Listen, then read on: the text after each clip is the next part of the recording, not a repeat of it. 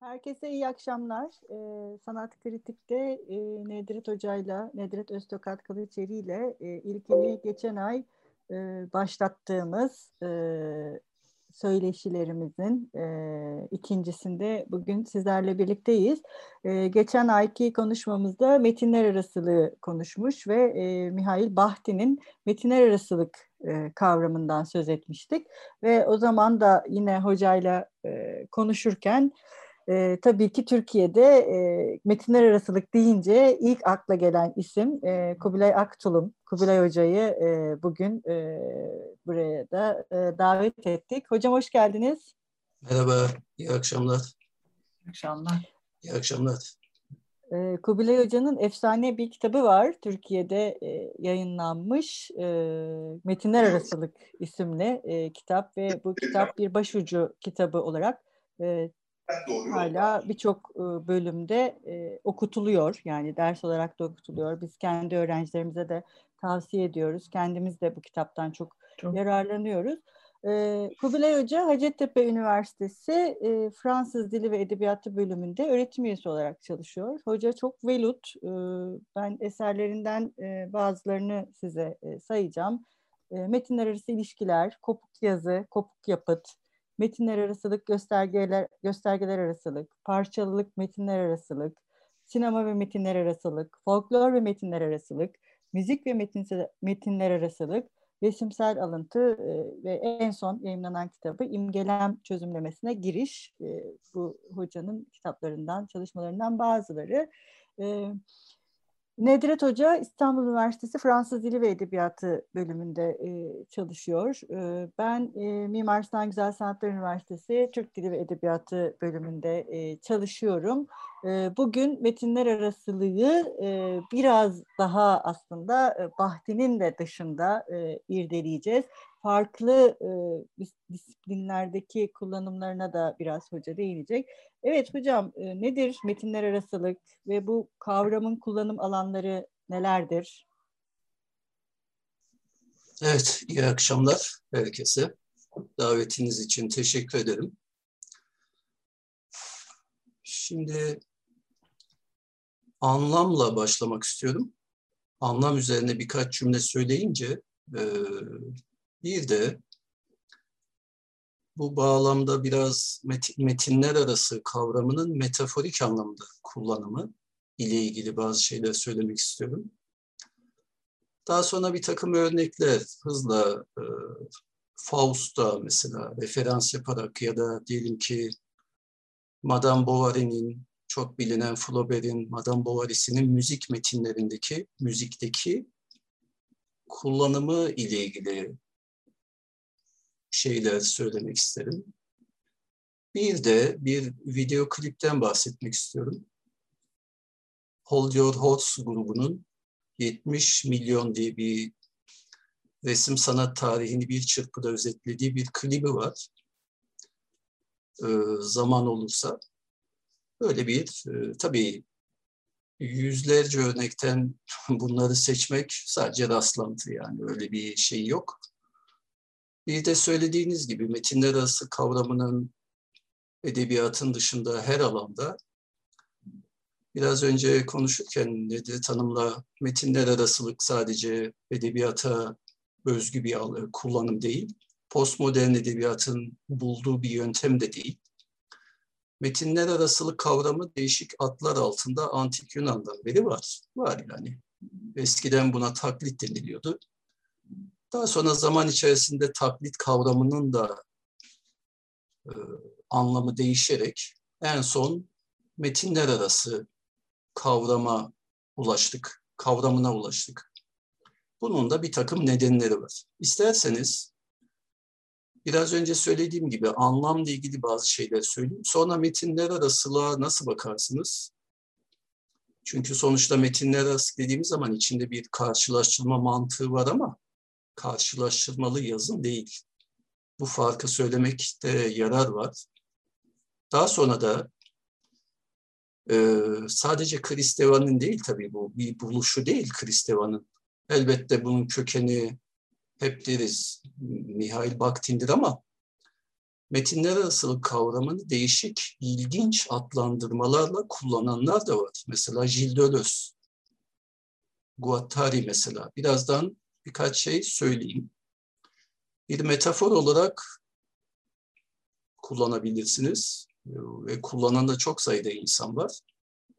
Aslında edebiyatın, sanatın e, kendi içinde bir bilgi dolaşımına dayandığını bu kavram üzerinden görmek mümkün. Şimdi anlam dediğimiz zaman filozofların gözüyle birkaç cümle söylemek istiyorum. Şöyle birkaç not yazdım buraya. Onların üzerinden. Mesela ne anlarsınız değil mi?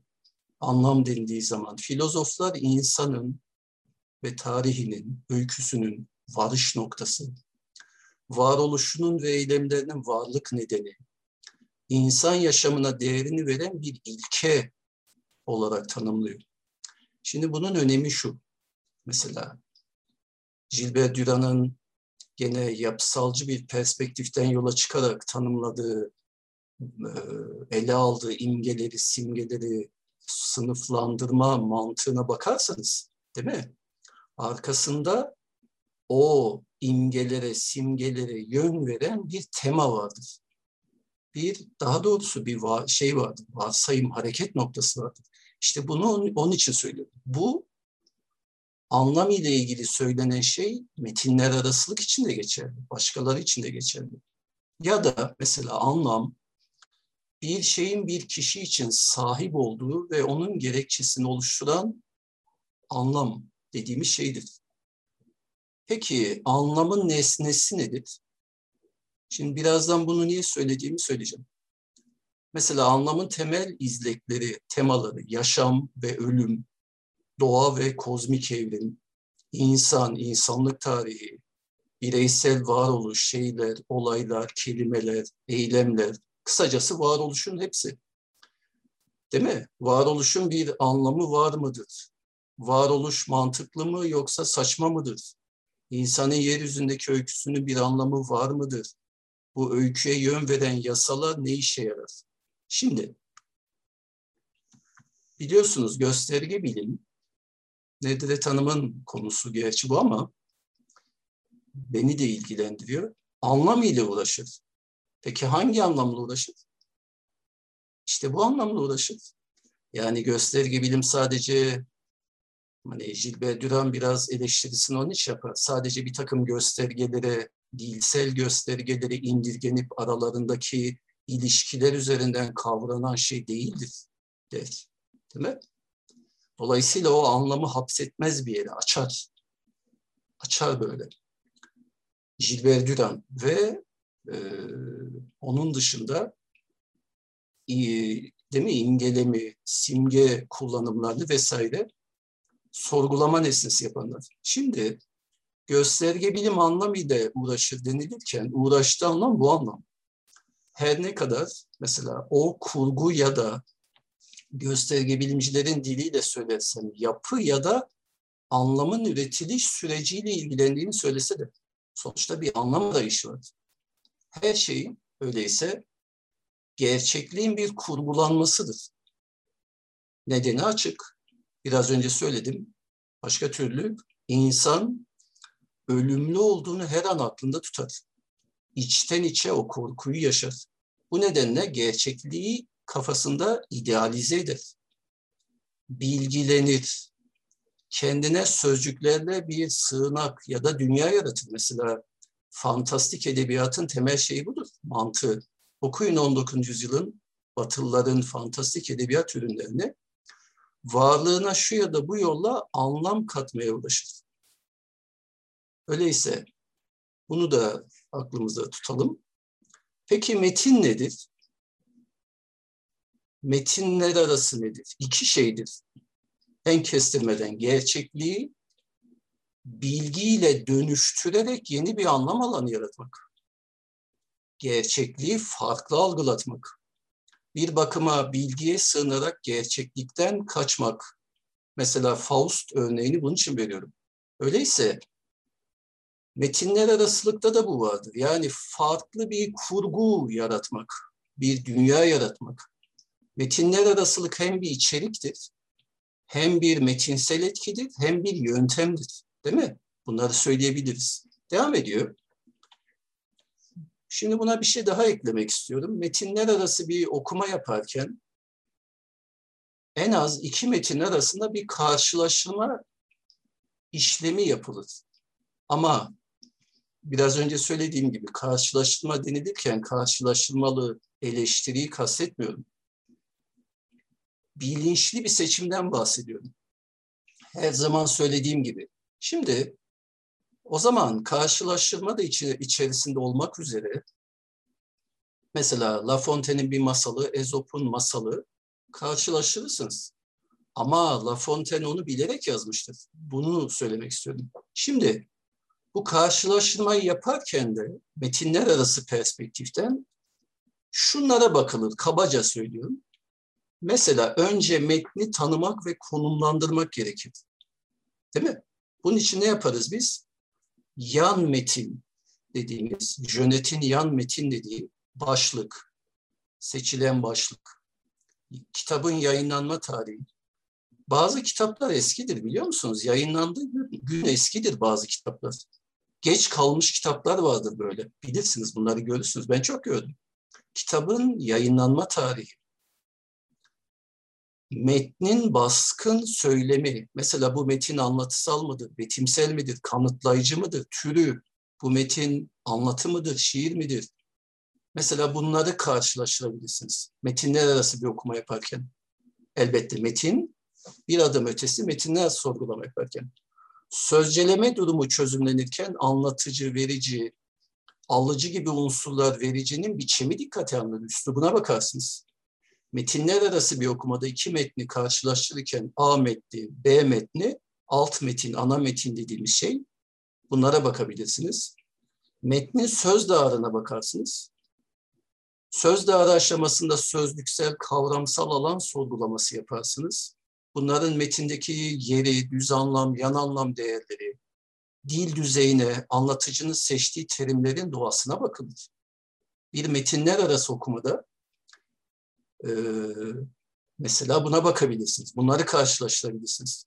Söz bilimsel düzeyde, retorik düzlemde yani biçem olguları, sorgulanırken yararlanılan söz sanatları, karşılaştırmalar, metaforlar gibi figürler incelenir. Bunları sorgulayabilirsiniz. Söz dizime bakarsınız, sentaksa. Burada cümlelerin uzunluğu, kısalığı her şey bizi ilgilendirebilir. Olur. Mesela bazı yazarlar, diyelim Gerard Jönet'in Palimpsest'ini okuduğunuz zaman eski dönemlerde şiir formunda yazılmış aynı metinleri düz yazı formunda yazıyorlar. Mesela burada biçimsel dönüşümler yapıyorlar. Cümleleri kısaltıyorlar vesaire vesaire. Eylem düzleminde ise değişik zamanlara bakarsınız. Mesela şimdiki zaman bir sözceleme, anlatma, genel gözlemler, bildirme zamanıdır değil mi? Bak bu bizim için bir göstergedir. Şimdi bu türden bir okuma şemasına ek olarak metinler arası bir okumada bir de imgelem çözümlemesinden yararlanabiliriz. Dolayısıyla burada da imge, simge, arketip gibi kullanımlara bakabiliriz. Çok kullandığımız bir terimdir. Gösterge bilimcilerin, yapısalcıların kullandığı bir terim. Gremas'ın e, değil mi sanırım söylediği yerdeşlik kavramı unsurların yinelenmesi metnin izleyini belirlemeye olanak sağlar. Buna bakarız. Şimdi bunu söyledikten sonra bu karşılaştırılabilir şeyler bunlar metinler arası ya da yeniden yazma, tabii burada yanlış kullanılıyor. Bunu da belirteyim. Yeniden yazma, metinler arasının bir alt kategorisi yöntemi olarak kullanılır. Ama Fransa'da da bizde de bazıları metinler arasılığı yeniden yazmanın eş anlamlısı olarak kullanıyor. Ben öyle kullanmıyorum. Onu da geçerken belirtin. Bunu yaparken bu okumayı bir korpüs, bütünce oluşturmanız gerekir. Nedir bu?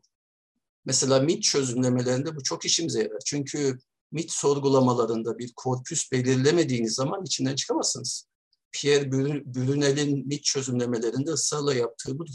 Sınırı belirlemek. Tema izlek nedir? Yerdeşlik üzerinden. Arayışına çıkılan şey nedir? Neyi kanıtlamak istiyorsunuz? Yeniden yazmanın işlevi nedir? Diyelim ki ben burada Bakın bu çok önemli mesela. Çok temel işlevlerden biri kültürel kimliği sürdürmek. Bunu şimdilik aklımızda tutalım. Tamam mı? Biraz sonra buna döneceğim. Şimdi bir de metinler arasılık kavramını en başta söylediğim gibi bazıları bir metafor olarak kullanıyor. Değil mi? Tıpkı yapısalcıların her şeyi bir metin ya da dil gibi görmesi gibi kullanıyorlar. Mesela bakın size Gilles Deleuze'den e, bin yayla, değil mi? Türkçe'ye böyle çevrilir. Biraz ağır bir metin benim için. E, bayağı sıkıntı yaratıyor okuturken, okurken e, hem Fransızcası hem Türkçesi. Gilles Deleuze ve Félix Guattari oluş kavramından bahsediyorlar burada. İşte metinler arasılığın özünde bu var. Onu söyleyeceğim en son. Oluş, devenir diyorlar Fransızca'da. Şimdi bununla ilgili birkaç şey söyleyeyim. Deleuze ve Guattari'ye bakılırsa öznellik bir oluştur. Şimdi bakın dikkat edin. Metinler arasılığın doğasında ne var? Dönüştürme kavramı var buna bağlamak için söylüyorum. Sürekli olarak evrilir. Demek ki oluş bir süreçtir. Sürekli olarak yeni göstergelerin, yeni anlamların yaratılmasına kapı aralar. Görüyor musunuz? Bakın bunu metinler arası kavramına paralel okursanız aslında söylemek istediğim anlaşılır. Her şey sürekli olarak devinim halindedir. Oluş değişim demektir. Moleküler düzeyde her şey zamanla değişir. Değişimler küçük ya da büyük ölçekte olabilmektedir. Bir bütünü oluşturan partiküller başka bir şeyi oluşturan partiküllerle etkileşerek, karışarak yeni bir şey ortaya çıkarırlar. Görüyor musunuz? Metinler arasılığın doğasında bu var. Aslında her şey çoğullardan, işte Bakti'nin çok seslilik ya da metinler arasılıkla uğraşanların polifoni dedikleri müzik terimi olarak çok seslilik kavramının doğası bu biraz. Her şeyi oluşturan partiküller sürekli olarak başkalarıyla ilişki içerisinde olduklarından küçüklü, büyüklü sürekli dönüşümlere kapı aralarlar. Şimdi buna bir kavram daha eklemek istiyorum. Gene Döloz'u okuduğunuz zaman yurtlulaştırma yurtsuzlaştırma kavramları.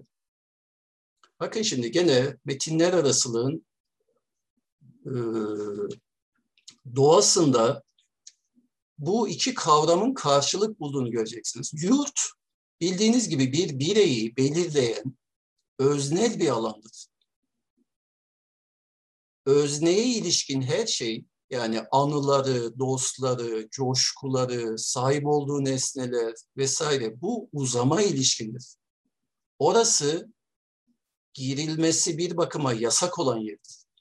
Mesela örneğin hayvanlarda alanını savunma ya da insanlarda mülkiyetine sahip çıkma içgüdüsü böyle açıklanır. Yersiz yurtsuzlaşma alandan kopuştur. Dikkat edin metinler arası da aynı şey yapıyoruz. Yeniden yurtlulaştırma ise kendine yeni bir alan bulma, yeni bir alan yaratmaya karşılık gelir. Alandan kopuşun neden olduğu düzgüsüzleşme yani koddan koparma burada bir yeniden düzgüleştirmeye olanak sağlar. Yani diyelim göçmenler Suriye'den Fransa'ya gidiyorlar. Yersiz yurtsuzlaşma Fransa bunları kabul ettiğinde yeniden yurtlulaşma kelimeleri söylemek biraz zor. Bir kişi, bir nesne, bir kitap, bir aygıt, bir dizge yeniden yurtlulaştırılabilir. Döloz'un terminolojisiyle söylersem. Şimdi hayvan oluş diye bir süreçten bahsediyor. Ben tabii bu kavramı Alexander McKee'nin Moda ve Metinaz kitabında kadınları sürekli sahnede, podyumda hayvan kılığında gösteriyor. Bazen bir genellikle kuş, çünkü kuş onda özgürlüğün simgesi. Bazen bir ceylan, çünkü ceylan kırılganlık demek. Yaşamın gelip geçici olduğunu. Çünkü Makin biraz da varoluşçu bir e, şeydir, tasarımcıdır.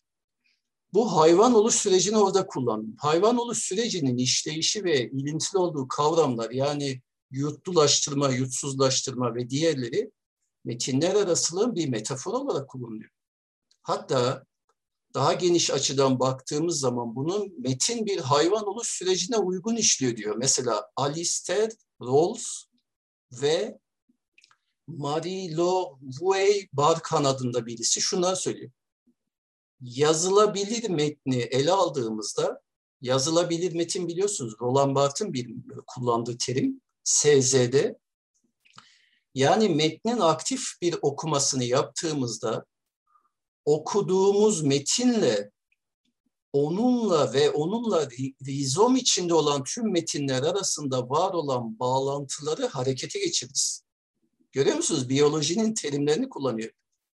Bir metnin hayvan oluşu, devam ediyorlar, onun metinler arasılığından başka bir şey değildir. Gilles ve Guattari perspektifinde kal kalarak o zaman şunu söyleyebiliriz. Bir metin, yani metinler arasılık, bir metin, yazma edimi, bir metin yazma edimi onu yersiz yutsuzlaştırmaya da bağlıdır. Öyleyse metin üretim edimi bir oluş içerir. Metin yalın bir yazı işi değildir. Sürekli bir üretim kavramını onun için kullanıyor Kristeva. Bu tanımlamalar öyleyse metinler arasılığa indirgediğimizde Dölöz ve Guattari'nin başka bir benzetmesi işledi kazanıyor. Mesela şunu kullanıyor. Arı ve orkide bir rizom oluşturur. Arı kendi bedenine benzeyen orkidenin göbeğinden beslenmeye çalışır. Sanki onunla bir olur, bütünleşir. Ancak şimdi metinler arası üzerine orkidenin polenleri yapışır, sonra başka bir orkideye konar, aynı hareketler yinelenir. Böylelikle dişi bir orkidenin polenini erkek bir orkideye taşır Deleuze ve Guattari hayvan ve bitki arasındaki karşılıklı ilişkiyi öyleyse yalın bir taklit değil, hayvan oluş olarak değerlendirir. Bunu tam çok okudum ne, ne demeye çalışıyor tam olarak diye şey olarak. Buna benzer bir şey yani. Öyleyse bir dönüşüm süreci işlevi kazanır.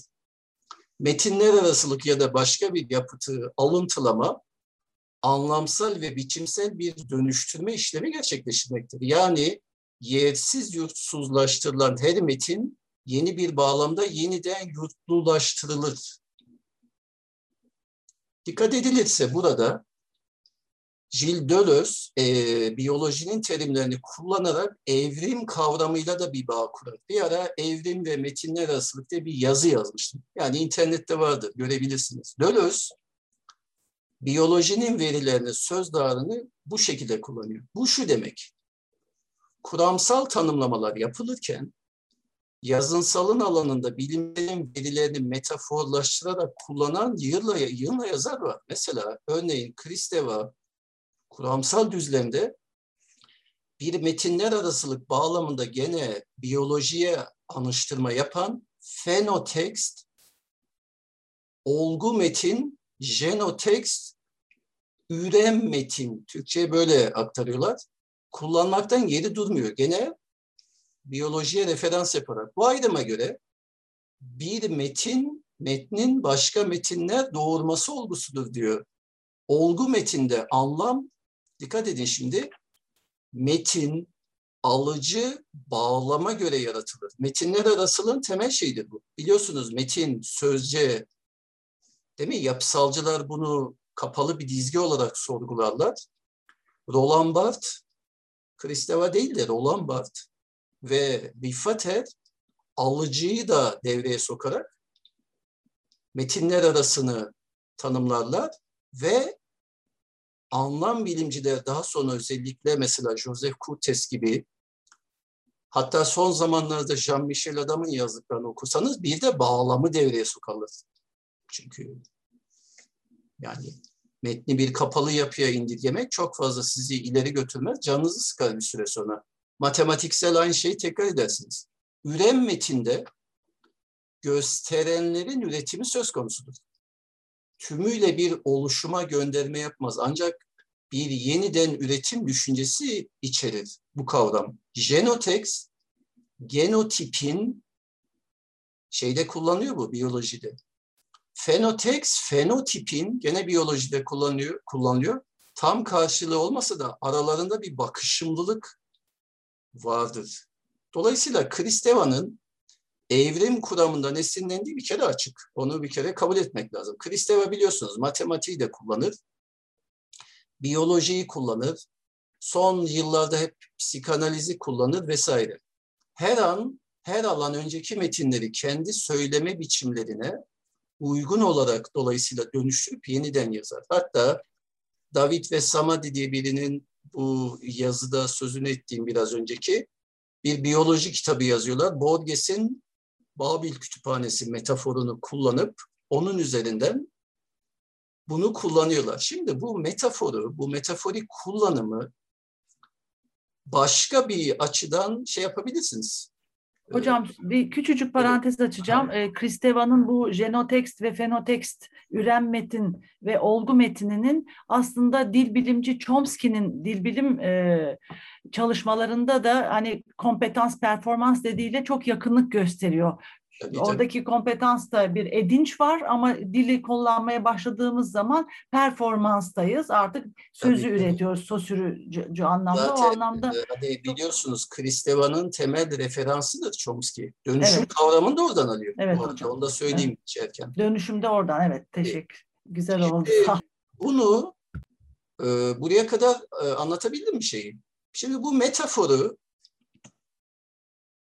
ben bir başka metin olarak yazdım. Bunu size okumak istiyorum. Yani bu kavramlara referans yaparak şimdi. Ee, tabii bunu Montaigne okuduğunuz zaman başka pek çok yazarın bu arı benzetmesini, işte arılar gider sürekli ballarını başkalarından alır gibi bir sürü terimler, benzetmeler yaptıklarını görebilirsiniz. Ben de bunu babalar günü için söyledim. Bakın şu, şimdi dikkat edin bakın burada şunu söylemek istiyorum. Bunu e, boş laf etmek için değil, metinler arasılığın doğasını kavramak için, kavratmak için söylüyorum. Yani konuya yeni başlayan gençler varsa, mesela metinler arasılığın söz dağarını kullanarak şöyle bir metin yazdım size. Her baba anne gibi bir göndergedir her çocuğun göndergesi. Baba çocuğun alt metnidir. Çocuk ise ana metin. Her çocuk babanın ve annenin bir alıntısı değil midir? Onların izlerini taşımaz mı? Çocuk ve baba arasında kurulan ilişki bir dönüşüm ilişkisidir.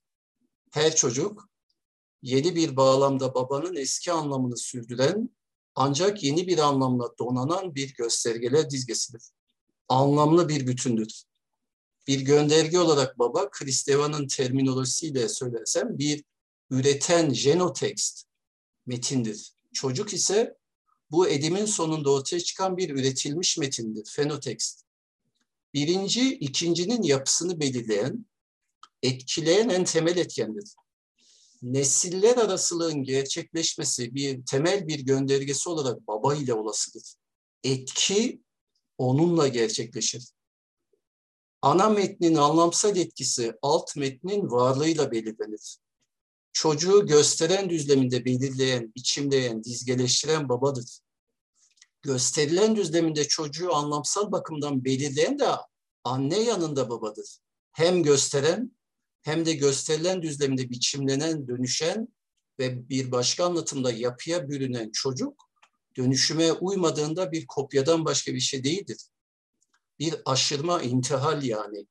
Çocuğun doğumu üzerine her türden bilgi, yani çocuğun doğumu üzerine anlatılanlar, doğarken çekilen fotoğraflar, tanıklıklar, her şey çocuğun yan metinselliğine karşılık gelir. Bunlar onun metin öncesidir. Burada metin öncesi kavramını Fransızların çok iyi bir psikanalistidir. Jean Belmen Noel ona referans yaparak. O metinler arasılık kavramı Michel Schneider'le birlikte psikanalizin terimleriyle tanımlarlar. Oluşum sürecine ilişkindir. Öyleyse ya üst metinsellik hastane koridorlarında bir kızınız ya da oğlunuz oldu denildiğinde bu süreç işlemeye başlar. Çocuğun türsel konumuna ilişkindir. Kız, erkek. Büyüyünce yaşamın bir trajedi, bir dram ya da şiir ve benzeri dediğiniz her an üst metinselliğin içerisine girersiniz. Yorumsal üst metin ise doğarken çocuk çok uslu bir çocuktu ama altına durmadan çiş yapardı ya da bizi hiç üzmezdi ve benzeri söylemleri ilişkindir. Babanızın ya da annenizin ağzından sıklıkla duyarsınız bu yorumları. Eğer babanızın ya da annenizin hal ve hareketlerini taklit eder, tümden onlar gibi tırnak içinde davranırsanız bir öykünme yani pastiş sürecine girersiniz. Tıpkı babasına benziyor gibi bir cümlenin anlamı budur. Onların söylemlerindeki bir içeriği alaya al, alır ya da yererseniz yansılamanın yani parodinin alanındasınız demektir. Babanızla kaba saba ilişkiler ya da söylemler sizi kaba güldürünün, değil mi? Metinler arasılığın yöntemlerinden birisidir. Travestisman burlesk denir buna. Alanına sokar. Eskiden hadi oğlum şuna bir küfür et bakayım, bakayım diyen babaları ben çok gördüm. Her ortamda babanızdan duyduklarınızı yinelerseniz bir klişeden başka bir şey değilsiniz demektir. Hani Tahsin Yücel'in yalanını bu gözle okuyun mesela. Tahsin Yücel'in yalanında Yusuf Aksu, Yunus Aksu'yu baştan sona taklit ediyor. Söylediğini tekrar ediyor, ezberliyor onu. İşte böyle sürer gider okuma. Babanın palemsesti olmak, onu yeniden yazmak, yaşamınıza kolajlamak.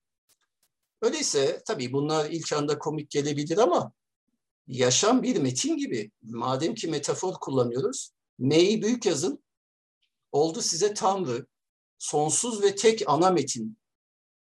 Biliyorsunuz eskiden kitap benzetmesi de çok yapılırdı.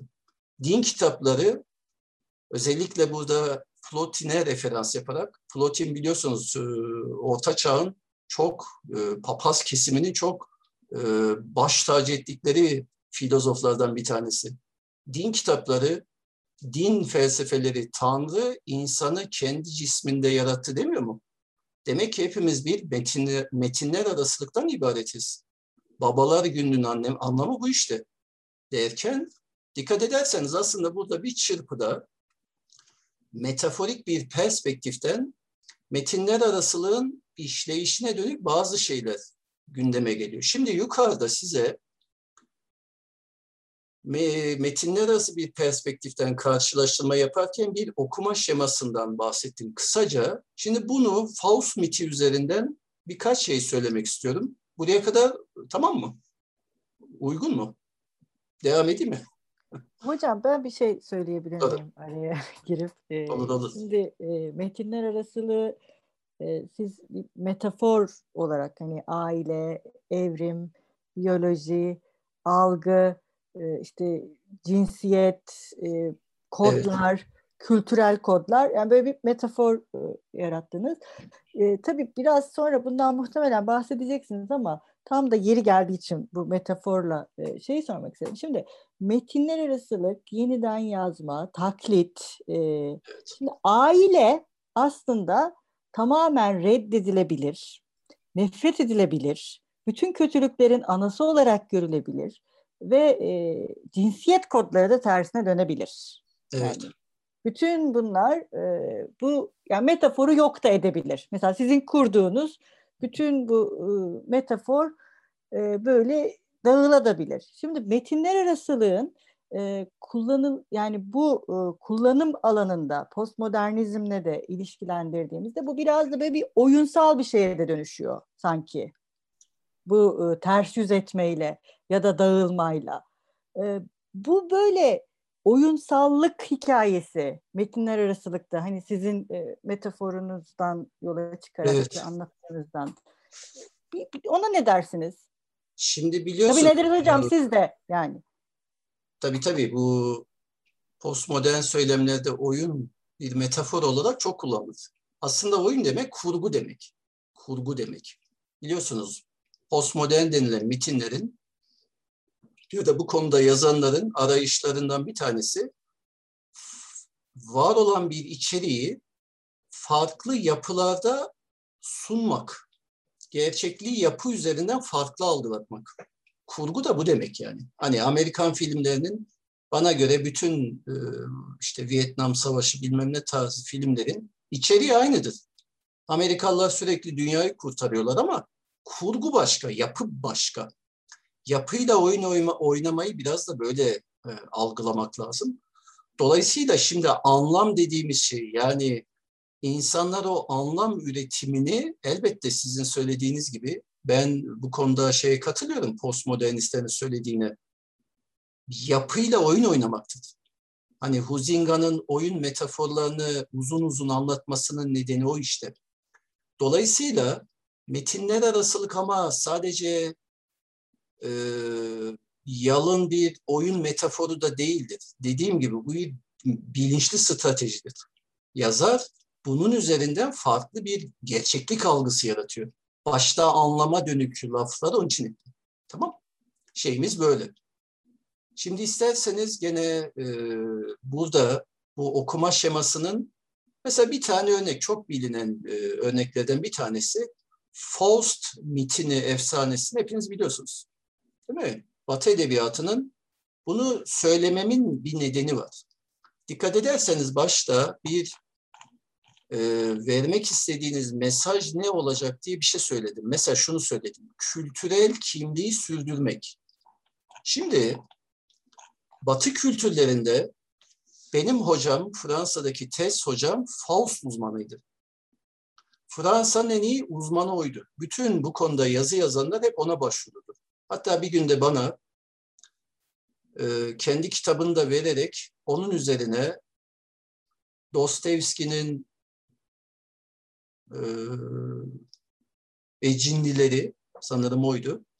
Thomas Mann'ın Doktor Faust'u birkaç böyle şey verdi. Bunun üzerinden bir konuşma yapmamı söylemişti. Ve şöyle demişti bana bir gün konuşurken. Ben dedi e, Almancası çok iyiydi. Doktoramı Almanya'da gidip orada başladım. Faust üzerine bir çalışma yapmak istiyordum demişti. Bir hocaya gittim. Bana gitti bir şehirde dedi bir kütüphaneye götürdü. Bütün kütüphane dedi burası Faust dedi. demiş. Yani demiş senin bunu ömrün boyunca böyle bir çalışmayı yapma şansın yok. Peki ben diyor sınırladım diyor sadece 20. yüzyıl aldım. 20. yüzyılda 100 tane, 100 küsür Faust versiyonu olduğundan bahsetmişti. Şimdi bu şu demek. Batılılar ve tabii sadece Faust da Don Juan da var. Prometheus da var. Bir sürü mitin sürekli yeniden yazıldığını görüyorsunuz. İşte Batılılar sürekli olarak bu eski mitleri güncelleyerek o kültürel kimliği sürdürüyorlar. Anlatabildim mi? Yani bizdeki Leyla ile Mecnun tarzı içeriğin pek çok versiyonu, e, benzeri neyse Batılılar için de şey budur. Şimdi metinler arasılığının o zaman böyle bir işlevi vardır.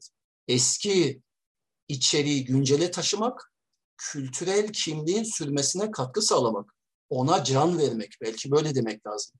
Bu şeyi onun için seçtim. Öyleyse şimdi burada tabii çok uzun bir liste var önümde. Onun size hepsini söylemeyeceğim ama Faust'un özde şimdi temasına baktığınız zaman bir kötülük sorunsal üzerine oturduğunu biliyorsunuz. Kötülüktür değil mi şeyi konusu? Bize bizde sanırım e, Thomas Mann'ın romanını da çevirdiler Türkçe'ye. Goethe'nin var zaten. Bunlar çok ağır kitaplar yani. Benim için çok ağır. Yani Thomas Mann çok ağır bir yazar. Hani onu okudum ama böyle devasa bir roman yazmış. 700-800 sayfa. E, hakikaten çok kolay değil. Şimdi bir yeniden yazılma, yazılış sürecinde bu içerik, kötülük yani Faust'un şeytanla yaptığı anlaşma içeriği sürekli yeni bağlamlarda dönüştürülerek kullanılıyor. Şimdi metinler arası bakışta yaptığımız da budur. Değil mi? Mesela Thomas Mann İkinci Dünya Savaşı koşullarında dünyayı ele geçirmeye çalışan Hitler'in o yayılmacı politikalarını eleştirmek adına bunu gene bir metafor olarak kullanıyor. Kötülükle eşdeş, özdeşleştiriyor Faust'u. Hatta kendisi de belki yaşam öyküsüne bakarsanız e, Amerika'ya onun için gidiyor. Almanya'yı terk etmek zorunda kalıyor. Dolayısıyla değil mi? E, orada bütünüyle savaş bağlamında bunu tekrar ediyor. Şimdi dolayısıyla yeniden yazma dediğimiz zaman biçimsel ve anlamsal ne türden dönüşümler gerçekleştiriliyor? Bunlara bakarız. Bütün metinler arası okumalarda. Dolayısıyla alt metinle yani bu alanın teknik terimleriyle söylersem ana metin arasındaki ilişkilere bakar, bakarız ve bunların dökümünü yaparız. Şimdi o zaman Faust'un çekirdek izleyi, kötülük, şeytanla yapılan anlaşma. Don Juan'ı da böyle okuruz değil mi? Don Juan'a baktığımız zaman da sürekli bu öykülerin ve başkalarının yeniden yazıldığını göreceksiniz. Bunlar toplumun dışarıda bıraktığı, dışladığı, Don Juan da böyledir değil mi? Çok yüzlerce çalışma yapılmıştır Don Juan üzerine. Faust konusunda olduğu gibi toplumun sevmediği, beğenmediği hatta Don Juan'ın babası bile bir gün ağzından Tanrı'nın izniyle gibi bir laf kaçırınca sen diyor, senin ağzında Tanrı diyor, hiç yakışmıyor diyor. Öyle babası bile inanmıyor çocuğuna. Dolayısıyla şimdi bu içeriği, bu bildiğiniz içeriği alıyorlar ve üzerine edebiyatta, şimdi önümde upuzun bir liste var. Bunu size tabii ki e, söylememe gerek yok. İnternette her yerde var. Faust'un bu versiyonları ile ilgili. Şimdi Historia von Johann Faust'tan, Tirso de Molina'dan, Christoph Marlow'un, ne bileyim Lessing'in, Goethe'nin, e, Malaplat'ın, Pushkin'in, böyle bir sürü edebiyatta, edebiyat bağlamında Faust'un, Thomas Mann'ın tabii ki e, metni benim çok sevdiğim bir metin, zor olmasına karşın Paul Valéry'nin pek çok yazarın başından günümüze kadar bu içeriği durmaksızın yeniden yazdıklarını göreceksiniz. Edebiyatta, ayrıca gençlik edebiyatı bağlamında, felsefede Kierkegaard'ın sıklıkla buraya referans yaptığını, mesela estetik tanımlamalarını yaparken estetiğin koşullarından, durumlarından bir tanesinin kuşku kavramı tırnak içinde Faust'a referans yaparak bu olduğunu söyler. Müzikte çok kullanılır. Klasik müzikte, lirik müzikte, e, dediğim gibi önümde upuzun bir liste var. Senfonik müzikte, halk müziğinde, ayrıca sinema uyarlamalarının çok fazla olduğunu göreceksiniz. Faust'un kişiliğinin pek çok kez e, kullanıldığını, konu edildiğini, dans tabii ki alanına, resim alanına, mesela Rembrandt'ın Cornelius Eugène e, Delacroix'ın mesela Faust ve Mephistopheles başlığıyla yapıtı, çizgi romanlarda upuzun bir liste göreceksiniz. Dolayısıyla bu şu demek öyleyse kısacası e, karşılaştırma yaparken iki yapıt arasında en az iki tane zaten olması gerekiyor. Ya da bir korpüs oluşturmanız gerekiyor. Demin söylediğim gibi Faust üzerine başından günümüze kadar Faust üzerine bir metinler arası okuma yapmaya kalktığınız zaman bu, bu mümkün değil. Dolayısıyla bir sınıflandırma, sınıfla, sınırlama getirmek zorundasınız. Ee, konunuz, çalışma konunuz neyse buna göre belirlemeniz lazım. Şimdi bir tane örneği bu. Ben bir başka örnek olarak size mesela çokça kullanılan bunu da hızla söyleyeyim sonra sözü çok fazla uzatmadan Flaubert'in Madame Bovary'sinin müzikte, şarkı sözlerinde çok sık olarak kullanıldığını göreceksiniz. Yani romanı okuduğunuz zaman ben burada tabii müzik ve metinler arası kitabında e, değişik müzik türlerinde şarkı sözlerinde özellikle kültürel referansların neler olduğuna dönük. Ben müzisyen şey değilim yani müzik bilimci değilim. Konunun e, notasyon tarafı, teknik tarafı beni ilgilendirmiyor. Ben metin tarafına bakıyorum. Dolayısıyla oradaki tanımımı da önlemimi alarak o gözle söyledim. O işin e, resimcilerin söylediği gibi plastik tarafı, süreci onların konusu ya da resimle uğraşanlarla ilgili şeyler onların konusu. Ben metin tarafına bakıyorum. Bu şunun için ilgimi çekti.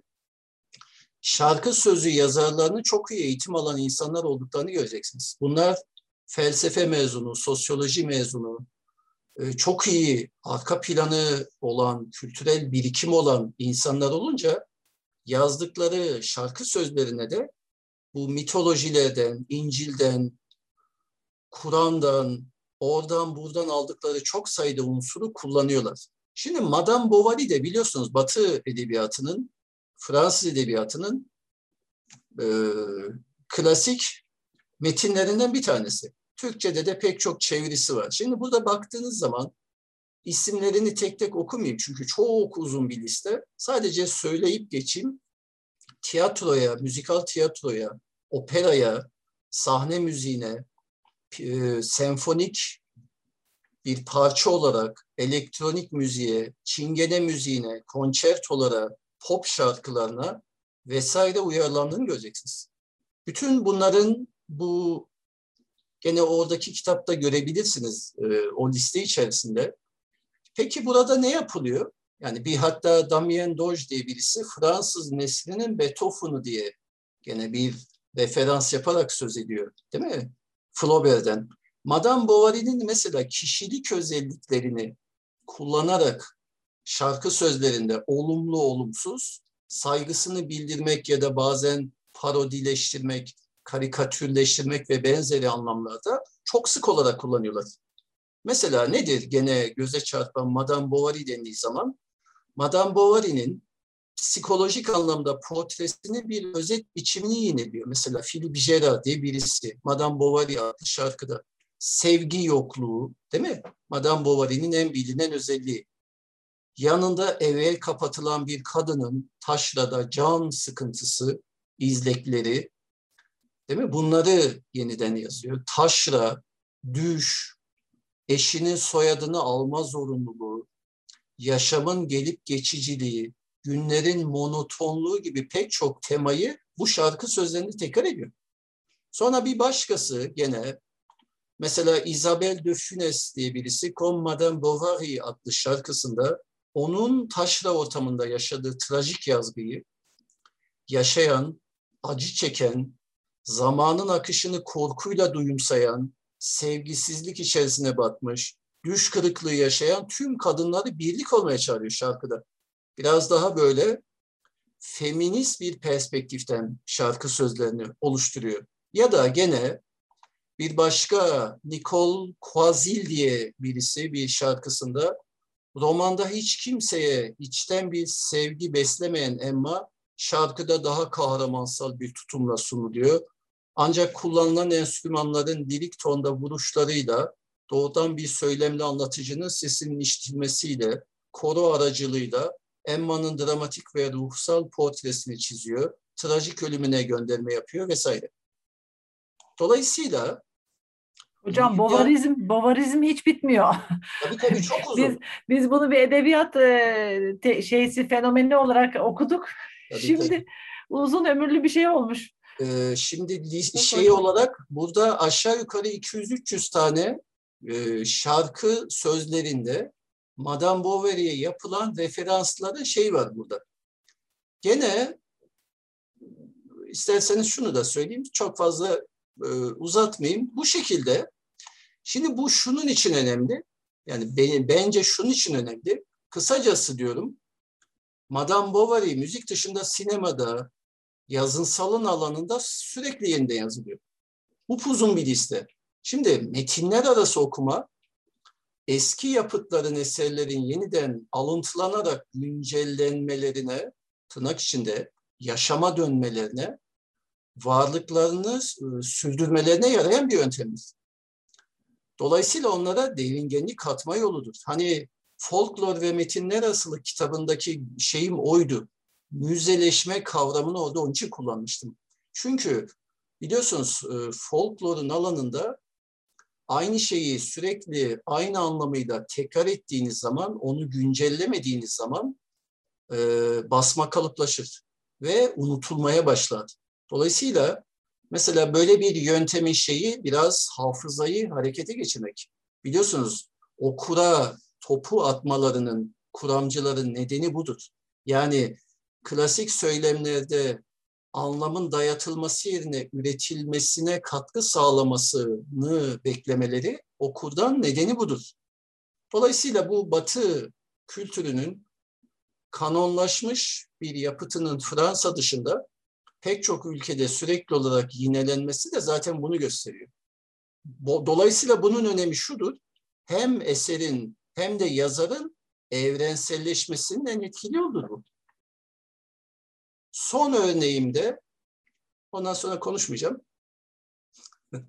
Size bir tane biraz e, bir video göstermek istiyorum. Üç dakika. Bunun üzerine birkaç cümle söyleyeceğim ve bitireceğim. Hold Your Horses grubunun 70 milyon videosunu görmüşsünüzdür. İsterseniz bir bakın. Sonra onun üzerine birkaç şey söyleyeyim.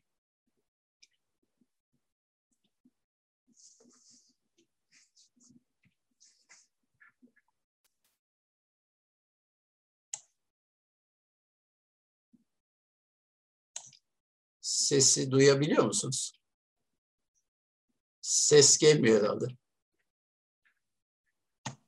Sesi, aça Sesi açabilir miyiz? Evet.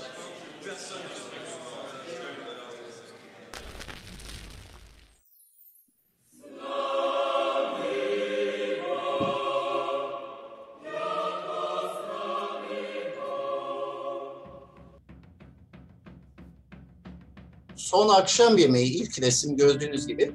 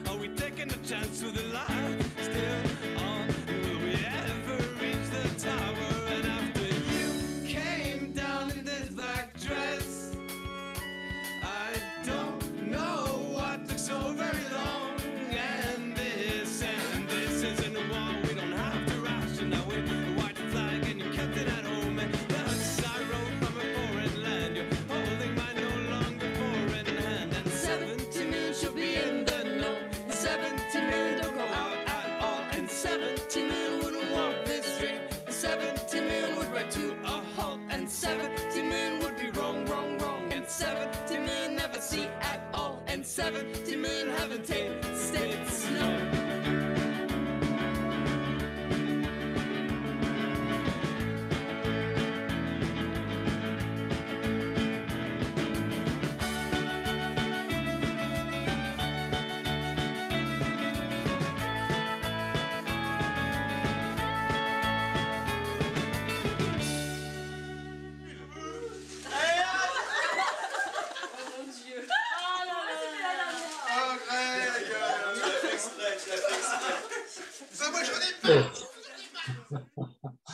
evet, Amerikalı ve Fransız sanatçıların müzik grubunun e, 70 milyon adlı şarkıları.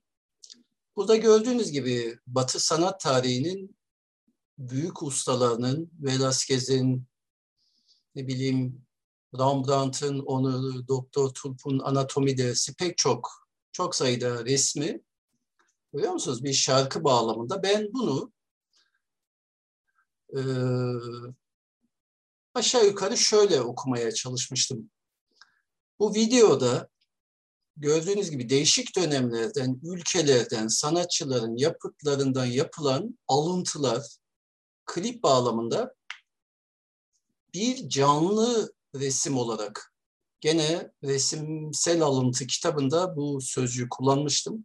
Orada hatta bunun kullanımını Jean-Luc Godard'ın Pasyonunda da görebilirsiniz. Pek çok e, yani pek çok e, yönetmenin filmlerinde canlı ya da canlandırılmış resimler kullanımı çok yaygın. Bunlar işte diyelim ki gece vardiyasını alıyorlar. E, Jean-Luc Godard bunu çok yapar.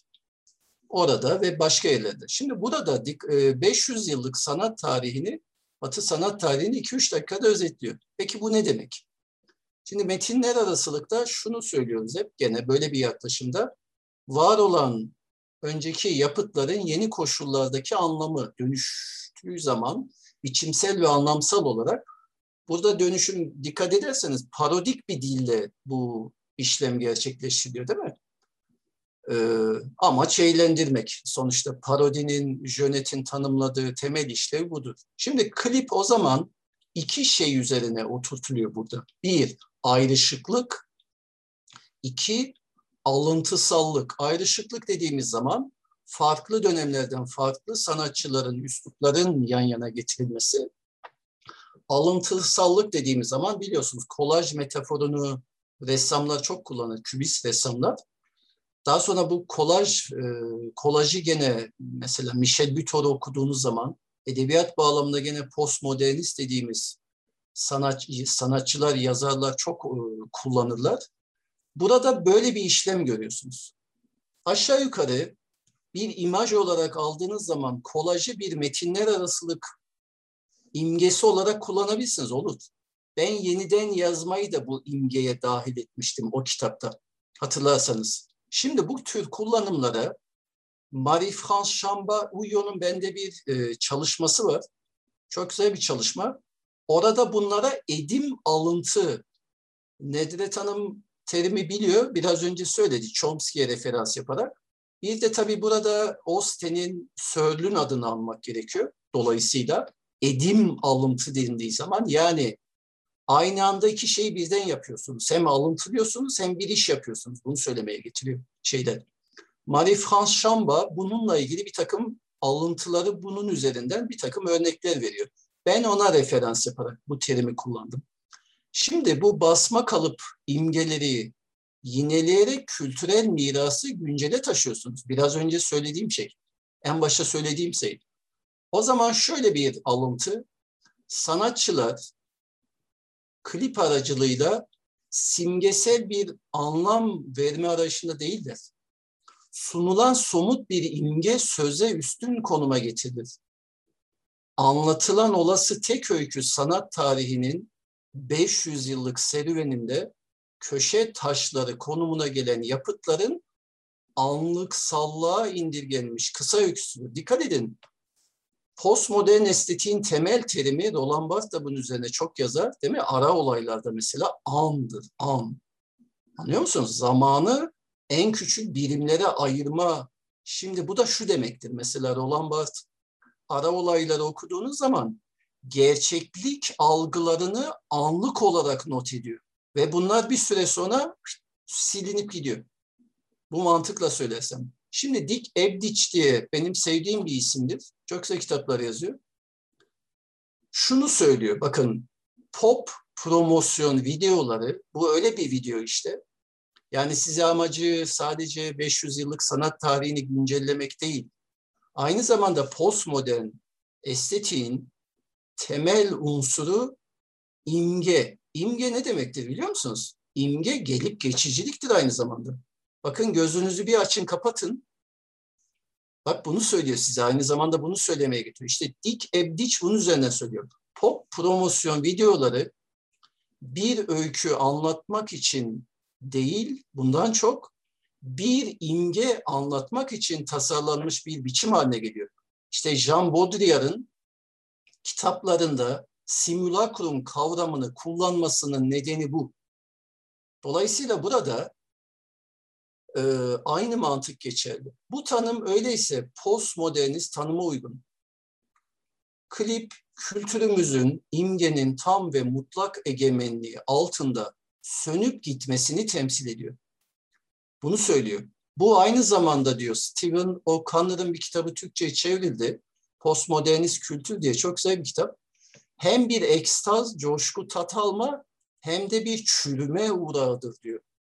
Dikkat ederseniz burada iki anahtar kelime kullanıyor. Bir tanesi coşku, tat alma, anlık, Barthes'in söylediği gibi.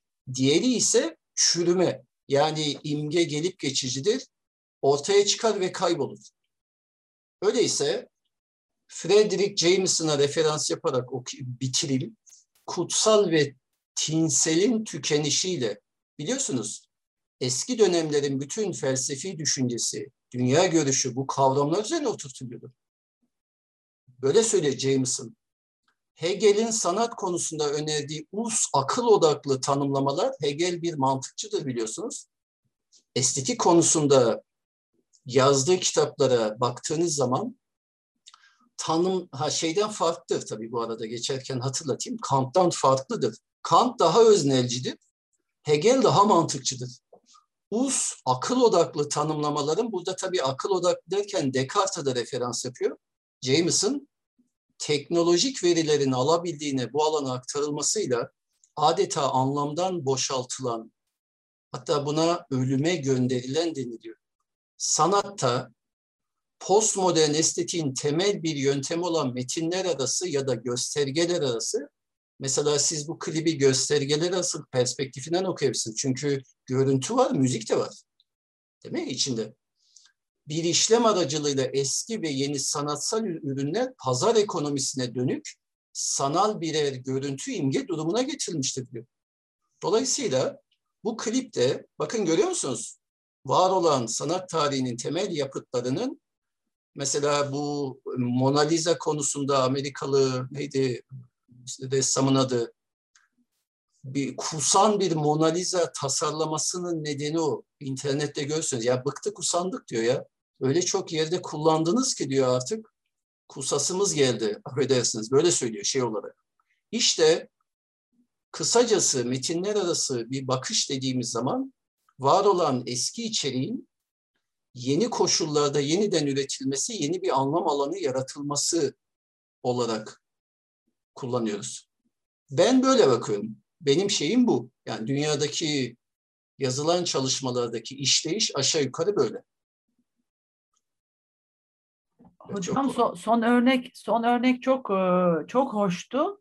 E, bir yandan ben e, demin de Huizinga'dan söz ettiniz bu oyunsallık, oyun oyun evet. işlevinden işlevini çok öne çıkarıyordu. Tabii, tabii, tabii. İkincisi yani bu tür kolajlarda ya da işte pastiş mi diyeceğiz buna ne diyeceğiz siz çok daha iyi biliyorsunuz yani biraz canlandırarak böyle parça parça sunuyor. Tabii sözle, sözlerle biçim arasında bir örtüşme var mıydı sözlerin içeriğine? Baktınız mı bilmiyorum. Yani anlatılan Şarkı, öykülerle ha, şarkının sözüyle içeriğiyle. Yok, yok. Yoktu. O tamamıyla yok. öyle. Öyle. Random. Öyle seçilmiş. Boş yani biraz batıl evet. boş gösterge dediği evet. şey. Evet. Yani o zaman tamamıyla burada bir oyun işlevi evet. ortaya çıkıyor. Evet. Eğlence, eğlenceli bir şey ortaya çıkıyor. Ama biz e, metinler arası çalışmalarda özellikle edebiyatta şeyi çok görüyoruz. Yani anlamı daha ileriye taşıma, işte iki yazar arasında, iki metin arasındaki örtüşmeyi, kesişmeyi aslında anlamı derin, daha derinlere götürme gibi bir kaygısı var, var, var tabii. edebiyatta değil mi? O konuda ne demek istersiniz? Yani tabii, bu edebiyatı. Yani aslında fark eden bir şey yok. İster resim olsun, ister müzik olsun. Sonuçta metinler arası kuramlarıyla yani diyelim ki Riffater'in ya da daha sonra Barth'ın alıcıyı biraz ön plana almasının nedeni o. Yani onu aktif hale getirmek. Çünkü hani Alexander McKee'nin e, tasarımlarında da aynı mantık vardır. Sadece sahneye çıkan mankenlere ve üstündeki kıyafetlere bakıp birkaç dakikada sonuçta biliyorsunuz bir defilenin süresi 15-20 dakika geliyor ve gözden kayboluyor. Bunu böyle söylemiyor. Ee, bir şey daha ekleyeyim sonra sizin söylediğinize geleyim. Makinle ilgili İngiltere'de ve Amerika'da giysileriyle ilgili müze yapıyorlar. İşte müze yapılmasının nedeni bu giysilerin edebiyatta, sanatta da böyledir. Sadece tüketilen değil, aynı zamanda düşündüren, böyle söylüyor Makinde, haklı olarak. İşte metinler arasının şeyi de budur. Anlamsal derinlik katmak, farklı bilgilerden yeni bir şeyler ortaya çıkarmak mantığı üzerine kurulu. Dolayısıyla sizi, alıcıyı daha aktif hale getirmek, onu düşündürmek, bu böyledir yani. Hani çok sık olarak hani ben eğitimci değilim ama denir ya okullarda e, çocukların hayal güçlerini geliştirme. Peki nasıl olacak bu? Nasıl olacak? Ya da bir ara söylemiştim geçenlerde Fransa'da edebiyat eğitiminde internette görmüştüm bir ara Milli Eğitim Bakanlığı'nın şeyini. Edebiyat eğitiminde metinler arası bakış bir zorunluluk olarak, yasa olarak kullanılıyor biliyor musunuz Fransa'da? Bunu şeyde okumuştum. Dolayısıyla bunun nedeni budur işte. Farklı kültürel e, uçları ondan bir şey yapmak adına kullanmak. Haklısınız. Söyleme derini katmak vesaire vesaire. Böyledir. Evet. Yani evet. sadece yüzeysel bir oyun oynamak değildir. Evet.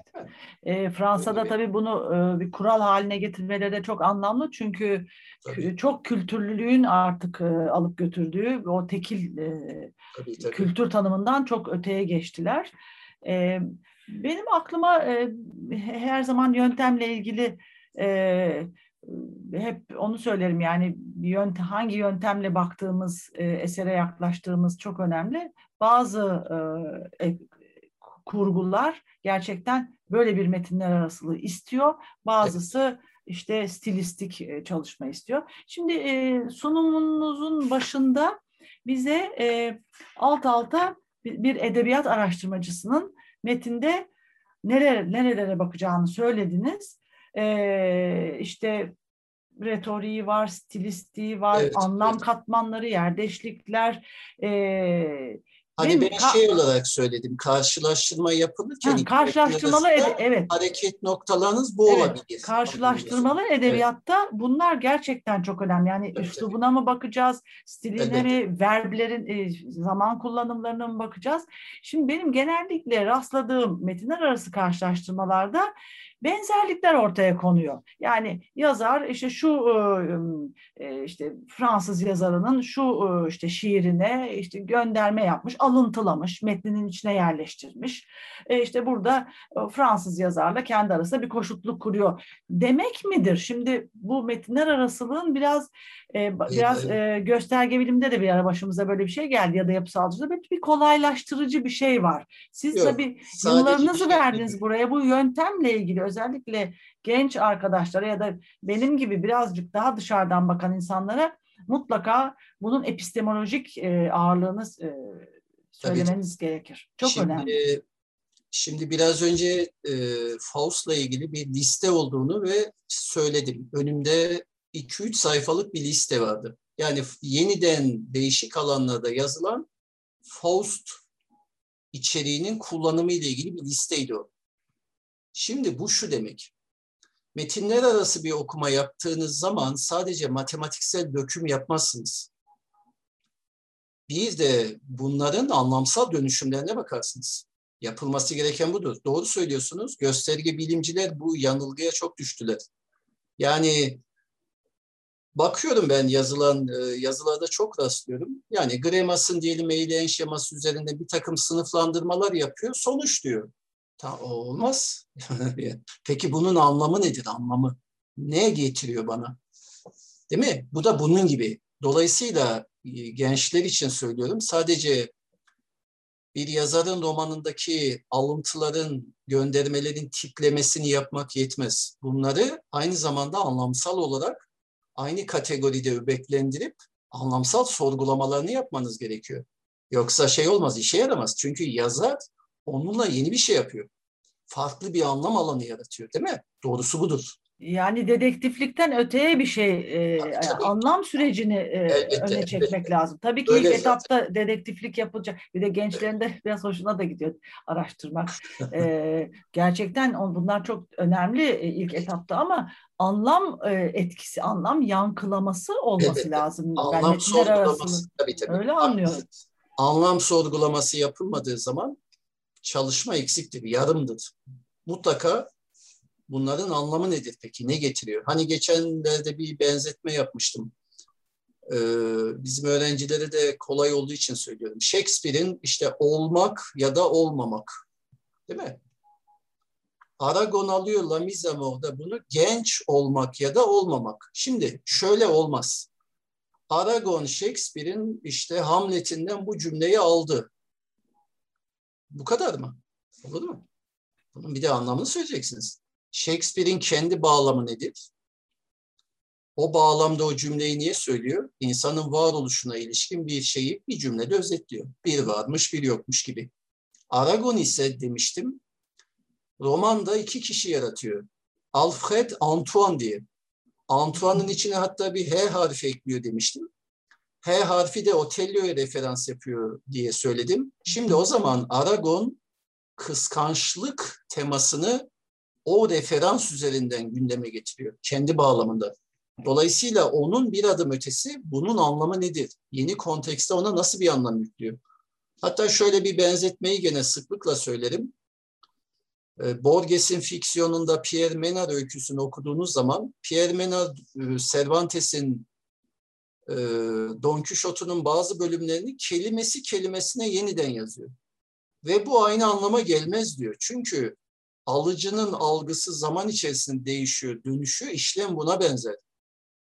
Onu olduğu gibi bu buradan almıştır demek yetmez. Onun yeni koşullardaki şeyi nedir? Tabii o alımlama estetiği üzerinden konuyu gündeme getiriyor ama aslında işlem biraz buna benziyor. Dolayısıyla edebiyatın, sanatın ya da herhangi bir alanın içerisinde tekrar edilen, alıntılanan, kullanılan her unsurun anlamsal dönüşümünü de söyleyeceksiniz.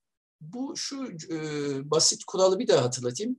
Metinler arasılık biçimsel ve anlamsal dönüşümleri sorgulamaktır. Sadece biçimsel değil, anlamsal dönüşümleri sorgulamaktır. O yüzden bunun için de her iki metnin bağlamına bakacaksınız. Çünkü ilk metin kendi bağlamında bir göstergeler dizgesidir. İkinci metin kendi bağlamında bir göstergeler dizgesidir. Yazar bununla bağ kurar. Mesela değil mi Zola'nın bir romanından alıntı yapmıştım. Fedra'yı izlemeye gidiyor kişiler. Fedra'yı izlerken içindeki dramı onun üzerinden açıklıyor. E, Fedra zaten bir dramın öyküsü. Dolayısıyla bunu bilerek yapıyor yazar. Değil mi? Bunları söylemek lazım. Böyle. İşleyiş bu basitinden. Hocam burada sizin epistemoloji e, epistemolojik bu saptamanız aslında çok ilgisiz gibi geliyor ama şu anda çok anlamlı geldi. Folklor ve e, metinler arasılıkta söylediğiniz şu evrenseli e, sanki e, yani zorluyor muyum bilmiyorum yorumda. Şimdi e, Nasrettin Hoca'yı ele alıyorsunuz. Diğer örnekler de var tabii ama daha çok Nasrettin Hoca'da odaklandınız ve diyorsunuz ki aslında bu birçok ülkede de olan bir şey. Bu bir yerel ama oradaki e, kurguların işte ve bağlandığı ideolojilerin, düşün yapıların e, bir dökümüne baktığımız zaman evrensel. E, ve biz bunların dönüştürülmesi edebiyat e, bağlamıyla olsun ya da para edebiyat, yan edebiyat bağlamlarında pullar var mesela verdiğiniz örneklerde. O zaman bir evrensel bir şeye geliyor. Şimdi dedim acaba zorluyor muyum yorumda? E, şimdi yazarın başvurdu diyelim ki bir Fransız yazardan benim bir yazar işte etkileniyor. Sevdiğimiz bir romancı etkileniyor. Aslında orada da bu bireysel etkilenmenin ötesinde sanki bir evrensel bir e, platformda da buluşuyor gibiler. Bir ufukta, platform demeyeyim de bir başka bir ufuk sanki yaratıyor. Tabii tabii. O da çok Ama, daha metin ötesi bir şey. Ama şu küçük şeyi hatırlatayım. Ee, şimdi Nasrettin Hoca örneğinden gittiğim zaman orada söylemeye çalıştığım şey bir yapıtın, mesela yapısalcı bakış bunu yapmaya çalışır bildiğiniz gibi. Derin yapıda, gene Chomsky'ye referans yaparak bir takım değişmezler üzerine oturtulur. Değil mi? Şimdi bu değişmezleri belirlemediğiniz zaman o yapıtın eserin evrensel, türsel olarak, türsel olarak konumlandırmasını yapamazsınız. Değil mi? Çünkü tür dediğiniz zaman o türün kanonlaşmış, başından günümüze kadar basma kalıplaşmış, olduğu gibi değil ama tekrar edilen, e, koşullara göre dönüşen bir takım şeyleri vardır. Kabul gören özellikleri vardır. Şimdi siz o derin yapıdaki değişmezleri belirlemediğiniz zaman onu türsel olarak konumlandıramazsınız.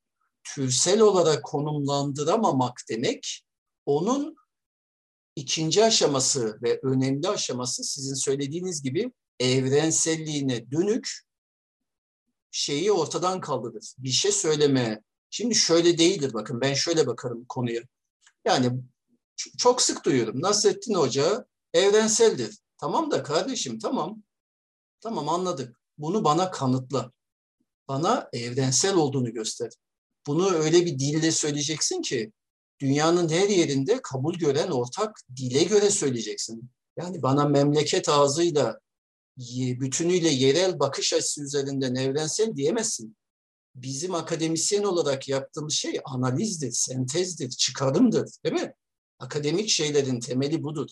Dolayısıyla ister Nasrettin Hoca, ister başka bir roman edebiyat, hepsinde yaklaşımımız böyledir. Onların derin yapıdaki bir takım ayırıcı özelliklerini ortaya koyarız ki onların bakın en başta kurguyla ilgili söylemeye çalıştığım şey buydu. Yani yazarlar anlam denilen şeyi akla gelmeyecek sonsuz sayıda hani bu biraz e, matematikteki kombinezon permütasyon işlemlerine benzer. Sayıları birbirleriyle çarptığınız zaman sonsuz sayıda şey elde ediyorsunuz. Bu da onun gibidir. Dolayısıyla işte bunu onun için yaparız. Ayrıcı özelliği nedir? Çünkü eğer benim varsayımım en başta söylediğim gibi kültüre bir kültürel kimliğe dönük saptama yapmaksa bunu yapmak zorundayım. Siz bunu yapmadığınız zaman kültürel kimliğe dönük saptama yapamazsınız. Kafadan atarsınız. O da geçerli olmaz. Anlıyor musunuz?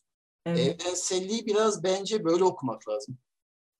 Çok çok güzel oldu. Ben de bu bu akşamki toplantı için çalışırken geçen hafta seyrettiğim bir filmden filmi geçenlerde de size söz ettim. Kutsal Geyiğin Ölümü diye bir film gösterdiler televizyonda. 2017 Yorgos Lantimos filmi bu. Cannes Film Festivali'nde en iyi senaryo ödülüne layık görülmüş. Burada lanetleme, işte kurban teması var. Fakat metni anlamanız için, e, e, anlamlandırmanız, yorumlayabilmeniz için Yunan mitolojisindeki evet. Agamemnon'un kızı Ifigenia'yı e, kurban etmesi ne karşı Artemis'in kutsal geyik göndermesi. E, bu metni bilmezseniz, metni de e, 2017 yapımı modern bir e, yere taşınmış bu şey, e, mit, mitolojik bir anlatı zaten hepimiz biliyoruz. Ama evet başka türlü anlamlandıramıyoruz. Yine o tabii, dediğiniz tabii. gibi kültürün tekrar tekrar Şimdi, e, yorumlanması. Biliyorsunuz metinler arası okumalarda bir koşullardan bir tanesi alıcının donanımlı olması. Şimdi bunu Rifate sıradan okur, bilgin okur gibi bir ayrımlar yapıyor. Sıradan okur metinler arası izi göremeyen okurdur. Peki bu izi göremediniz ne olur? Metin anlamsızlaşır anlamını kavrayamazsınız.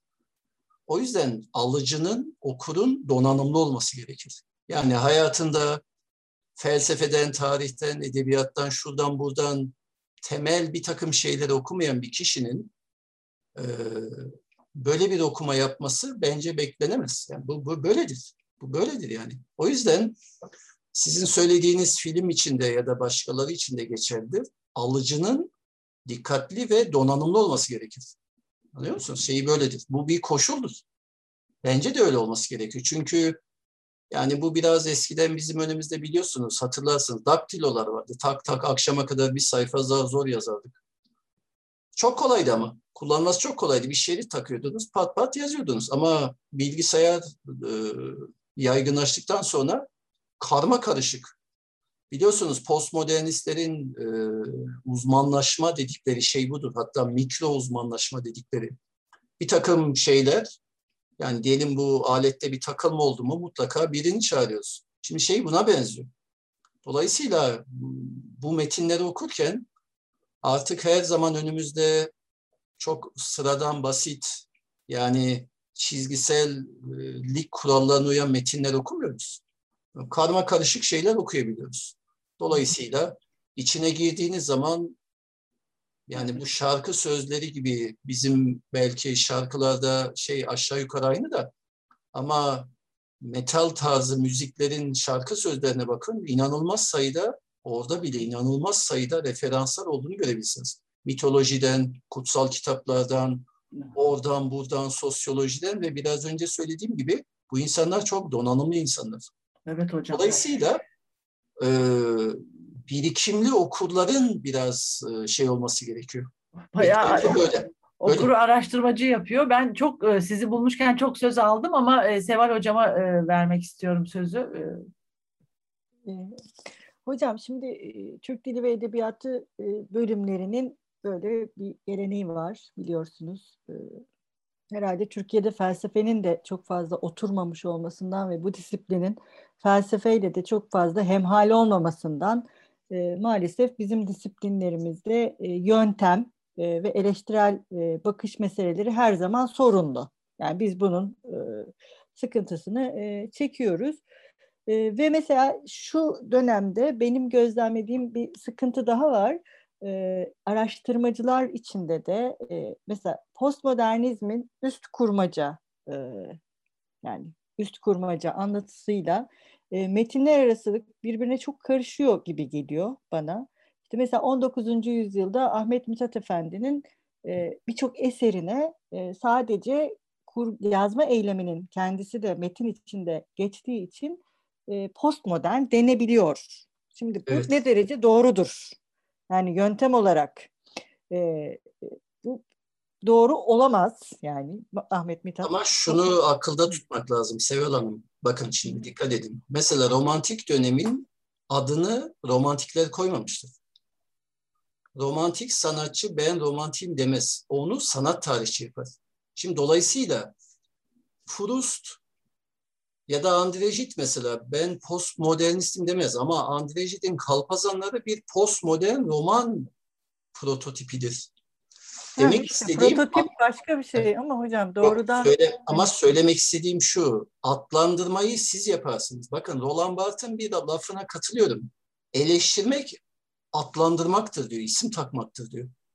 Dolayısıyla Ahmet Mithat'ın ya da bir başkasının o kendi söylememiştir ama siz yorumcu olarak çünkü sonuçta bir tanım yapıyorsunuz. Amacınız nedir? Onu algılanır kılmak. Üst dil yaratıyorsunuz. Dolayısıyla o, o adlandırmayı siz yapabilirsiniz. İşte nedeni budur. Bu batıda da böyledir. Yani şimdi Montaigne'in döneminde metinler asık yoktu ki. Ama hocam o zaman tarihselleştirmek de bir sorun olarak ortaya çıkıyor. Yani bir, bir tarihselleştirmemiz de gerekiyor bir metni. Ee, evet biz edebiyat eleştirisi e, yaparak, edebiyat tarihçisi olarak Tabii ama ki bir yöntem Hanım, olacak ama... Haklısınız size katılıyorum ama bakın biz metinleri yatay ve dikey okuruz demiştim. Yatay okuma dediğimiz zaman yani gösterge bilimci, yapısalcı yatay okuruz. Tarihsel bir perspektif getirdiğinizde dikey okursunuz. Bu sizin metinler arası ya da benzeri bir yaklaşım benimsediğinizde dikey okumayı dışarıda bırakmanız anlamınıza anlamına gelmez. Batı ülkelerinde metin okumaları yapılırken metinler arasılık bir bölüm olarak çok sık kullanılır. Ha tek başına metinler arasılık üzerine oturtulan çalışmalar da vardır. Ama metinler arasılığın dikey okuma ile ilgisinin kontekstle ilgili olduğunu hatırlatayım. O yüzden e, bu şekilde kullanırsanız e, geçerlidir. Tamam mı? Böyle yapmak lazım. Hocam o konu biraz bence tartışmalı ama ben biraz o tarihsellik ve metinler arasılık ve premodern olan bir şeyin postmodern olarak değerlendirilmesinin e, bir bir problem olduğunu düşünüyorum açıkçası burada. Yani Hayır, yazma eyleminin kendisinin yo, yo, yazma eyleminin kendisini sorunsal etmeyen hiçbir metin yoktur ki. Yani Tabii. bu metinler sorunsallaştırılır. Yani bu başka bir şey. Zaten 19. yüzyılda özgün olan ne, orijinal olan ne, çeviri olan ne, hani adaptasyon ne, yazar kendisinden ne kadar birçok şey katıyor. Ha bütün bu bunların kendisinin de tartışmalı olduğu bir şeydi. Sırf yani yazının kendisinin ve yazarın içinde olduğu bir metin tüm bunlardan bağımsız bir şekilde postmodern olarak şey olamaz. Yani değerlendirilemez. Bu tarihselliğin e, metinler arasılıkla ilişkisinin işte o yatay ve dikey okumanın bir arada e, olmasının e, da bilmiyorum belki hani onu tartışırız. Şimdi bayağı ilgi var Ama bakın şeyi de söyleyeyim bakın tanım yapmanın tanım yapmanın şeyi olmaz. O sizin söylediğiniz yani biz tanım yapıyoruz, akademik tanım yapıyoruz. O yüzden biraz önce söylediğimi bir de hatırlatayım. Eleştirmek isim takmaktır diyor Roland Barthes. İsim adlandırmaktır diyor. Dolayısıyla sizin söylediğiniz başka bir şey. Yani benim bir yorumcu olarak söylemimi belli bir bütünlük içerisine oturttuğumda karşımdakini ikna edebildiğim sürece benim yorumum geçerlidir. O yüzden yazar onu düşünmüş, düşünmemiş o ayrı bir konudur. Ben tanım yapıyorum. Amacım Yok, o ben iki... yazar, yazarın niyetinden bahsetmiyorum hocam. Ben eleştirmenin niyetinden bahsediyorum. Yani eleştirmenin yorumundaki... Hayır, bir bakış açısıdır ama bakış e, açısı. Ama bakış açısının tam da dediğiniz gibi desteklenmesi gerekir. Hani diyorsunuz tabii, ya bunu elbette. et. Tabii, hani tabii, anlamlandır. Tabii. İşte hani elbette. modernizmde böyle bir şey var. Ahmet Mithat da bunu yapıyor işte kitapta budur. O da o zaman Ahmet Mithat'ı postmodern yapalım hikayesinin ötesine biraz hani taşımak. Evet. Ama bakın daha bakın bir şey daha söyleyeyim. Hani laf lafı açıyor ama bir de bunu da söyle, söyleyeyim size. Şimdi işte demin söylediğimiz Nedire Tanım'ın da söylediği o. Yani evrensellik lafı burada bir kez daha devreye giriyor. Siz yazarınızın yazdığı metnin evrensel değerini bu tür tanımlamalarla şey yaparsınız aynı zamanda belirlersiniz. Yani onu her dönemde bakın gene bir Bart'ın lafıdır bu çok sık söylerim. Yorumlama der, eleştiri der, içerisine bin kapıdan girilen bir şeydir der. Şimdi dolayısıyla her okumada siz okuduğunuz metnin içinden yeni bir anlam alanı çıkarma şeyiniz varsa geçerlidir. Dolayısıyla bakın burada hangi dönemde yazmış olursa olsun e, o metnin yeni verilerle çünkü algı değişiyor, yöntemler değişiyor, her şey değişiyor yani. Ha, hocam onu, e, yani ben şimdi şimdi çözdüm. E, Seval e, Doğru. Ben de sizin gibi düşünüyorum. Her eleştiri o bin bir kapıdan girip e, her modelin söyleyeceği bir şey var. Bazen derler ki yapısalcılar eksik okur, öbürleri fazla okur. Öyle bir şey yok. E, her evet. yöntem kendi ışığını tuttuğu zaman bir cevher evet. var elimizde. Evet. E, Seval hocamın söylemek istediği e, biraz anakronizm hissediyorum ben de orada. Yani e, işte şu yazar 19. yüzyılda postmoderndi demek e, birazcık e, her şeye bir ara, bir ara bir etiketi seviyoruz epistemolojik ya da işte ne bileyim metodolojik yorum bir olabilir. Bazen. Onu seviyoruz. Onu sürekli yani Seval hocamın karşı çıktığı oydu. Şimdi ben anladım.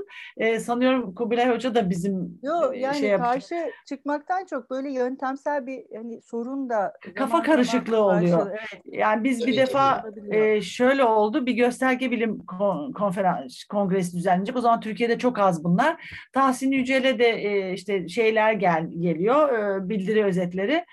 E, işte şu şunun göstergesidir işte e, kötü kötü hissettiğini gösteriyordu zaten. Denilen her şeyi yazmışlar, yollamışlar diyor. Onun gibi bir şey oluyor gösterge. Bu neyin göstergesi dediğimiz zaman Evet. ondan karıştırmamak lazım herhalde. Onu demek Tabii istedim. yani Hocam. gibi söyledikleriniz tutarlı olmak koşuluyla. Yani Evet. diyelim ki ben fiziğin verilerini kullanacağım. Kafadan atıyorum. Ahmet Mithat'ı okurken fiziğin verilerini kullanarak bir okuma yapacağım. Niye olmasın tabii. Tabii. Olmasın? Kesinlikle. Seval Hanım. olmasın? Niye olmasın? söylemek Evet, istiyorum. eleş- Tabii. Evet. Şeyimiz bu. Evet, Evet. Yani ben böyle bakıyorum şey. farklı bakmıyoruz hocam. Aynı bakıyoruz. Bakışımız aynı. Sorun yok. Eleştiri ya, yo, şeyde ba- bayağı bir ilgi var hocam bu arada e, söyleşimize. arkadaşlar. Çok ilgi var. Bayağı sorular da var. Onlara baş, başlayalım isterseniz yavaş yavaş. Ee, Olur. Bildiklerimi söyleyeyim. Kaan Tanyeri, e, e, merhaba, iyi yayınlar diliyorum. Sorum Sayın Kubilay Aktulum'a. E, metinler arasılık çözümleme yöntemi olarak yalnızca en az iki metin arasındaki ilişkileri betimlemekle mi yetinir? Yoksa bunu bir anlamsal ya da değer bilimsel çözümlemesiyle incelemesini sürdürür mü? Aslında hoca buna cevap verdi, değil mi Tabii hocam? tabii. En az Yani- iki metin olması gerekiyor. Değersel okuma sonraki aşama. Ama önce iki tane şey olması gerekiyor.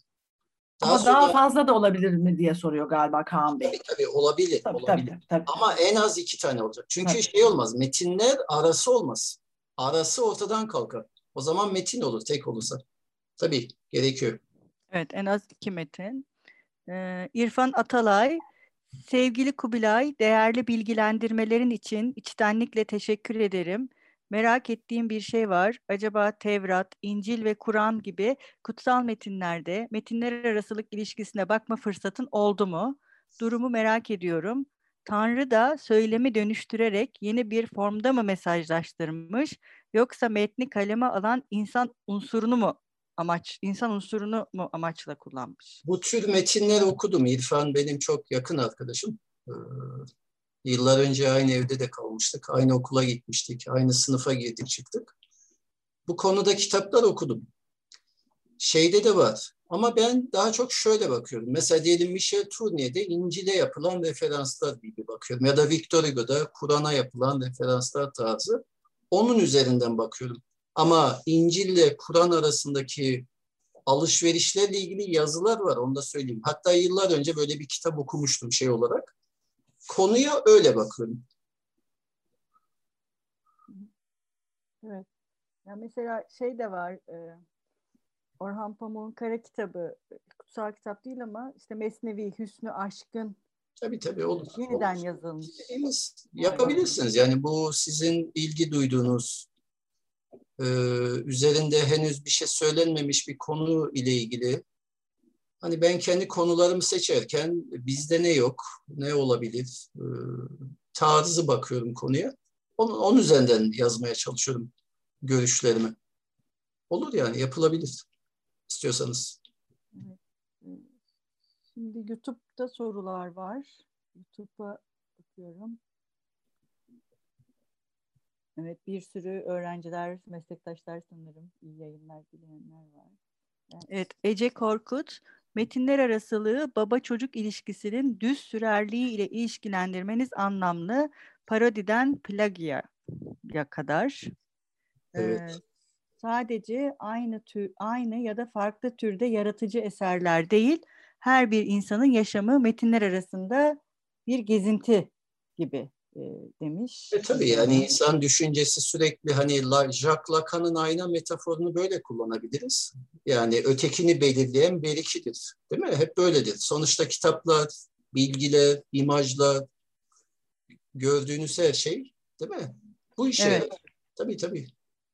Ee, Duygu Öztin, çok teşekkürler öncelikle. Jacobson'un transposition, transmutation olarak adlandırdığı bu göstergeler arası çeviri aynı zamanda metinler arası arasılığa güzel örnekler e, demiş. Gösterge bilim bugün sadece kapalı metinler üzerinde değil, belirli bir bütüncenin oturduğu bağlamı da incelemektedir. Gibi bir tabii öyle olması gerekiyor. bulunmuş. Ama klasik gösterge bilim öyle yapmıyordu onu söyleyeyim. Son Evet. zamanlarda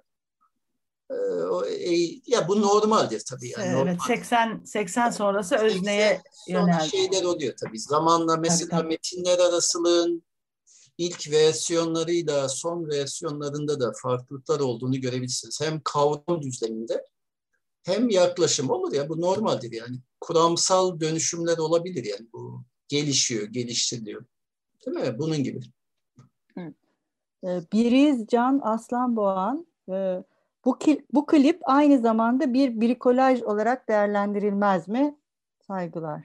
Tabii onu bir metafor olarak alırsınız. Hani Claude Levi-Strauss zaten onu bir metafor olarak kullanıyor. Yaptakçılık diyor Berkeva'da hoca.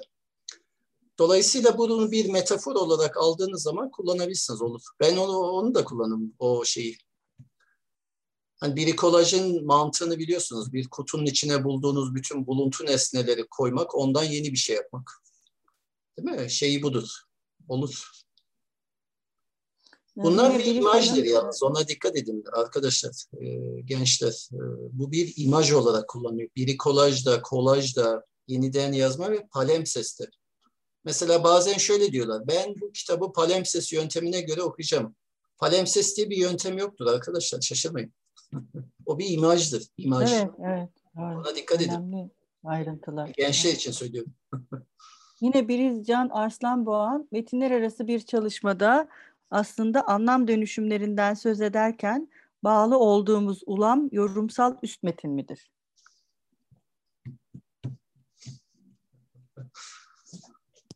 Ne demek istiyorsun? Ben de anlamadım hocam.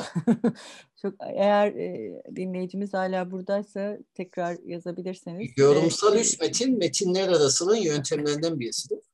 Yani bir metin yazılıyor, onun üzerine bir takım yorumlar yapıyorsunuz. Ya da metnin içinde, mesela bu gene postmodernistlerin söylemlerinde çok geçer. Metnin içinde yazılan kitaba dönük yorumlar. Yani bu Andrejit'in Kalpazan'dan bunun bir kullanımı var. Yani diyelim ki Kalpazanlar'da roman kişisi bir roman yazıyor. Sonra romanı nasıl yazdığını anlatıyor. Romanın konusu romanı nasıl yazdığını anlatması. Konu o. o işte üst metin derken onu kastediyoruz. Ve onun üzerine yapılan yorumlar, yani gazete eleştirileri de bunun içine girer. Bir müzik albümü çıktığı zaman onun üzerine yapılan yorumlar bunun içine girer vesaire. Olur. E, so, sorudaki e, birizin sorusundaki kategori şey de olabilir hocam. Jenerik tür hani tür, o da metinler arasında geliyor evet. ya türün şeyi belirlemesi Tabii. gibi. Türsel belirleme olur. Kategori evet. herhalde onu demek. Elbette. Evet, e, hocam Ömer Ergül e, baskısı olmayan kitaplarınızın ne zaman yeniden basılacağını, hoca bunları ne zaman bastıracak, kara borsaya düştü kitaplar, dört gözle bekliyoruz demiş. Şimdi tabii yani çok işimiz olunca aklımdan geçiyor yani kitapları bir baştan sona revize edip yeniden yazmak istemiyorum tabii. Çünkü Biliyorsunuz yeniden yazmaya kalktınız mı bir daha yazmak lazım kitabı. Gerek yok bence çünkü nedeni şu, daha sonraki kitaplarda önceden söylemediklerimi bir şekilde söylemeye çalıştım. Daha doğrusu eksiği gidermeye çalıştım. Şimdi yayın evi bir ara konuştu. Dedi hocam bütün kitapları tek bir kutu içinde yapalım falan bir şeyler söyledi. Benim onu bir şey yapmam gerekiyor. Bir şöyle bir ee, bir de bir ara tabii biliyorsunuz bizim bilgisayarlar çöküp duruyor. Çökünce gitti bütün versiyonlar. Hmm. Onları bulmak lazım. İşte o çok acıklı oluyor. Çok evet. şey. Yapacağım, Öz... yapacağım. Özlem Erben farklı türde iki metin. Mesela roman ve tiyatro metni gibi.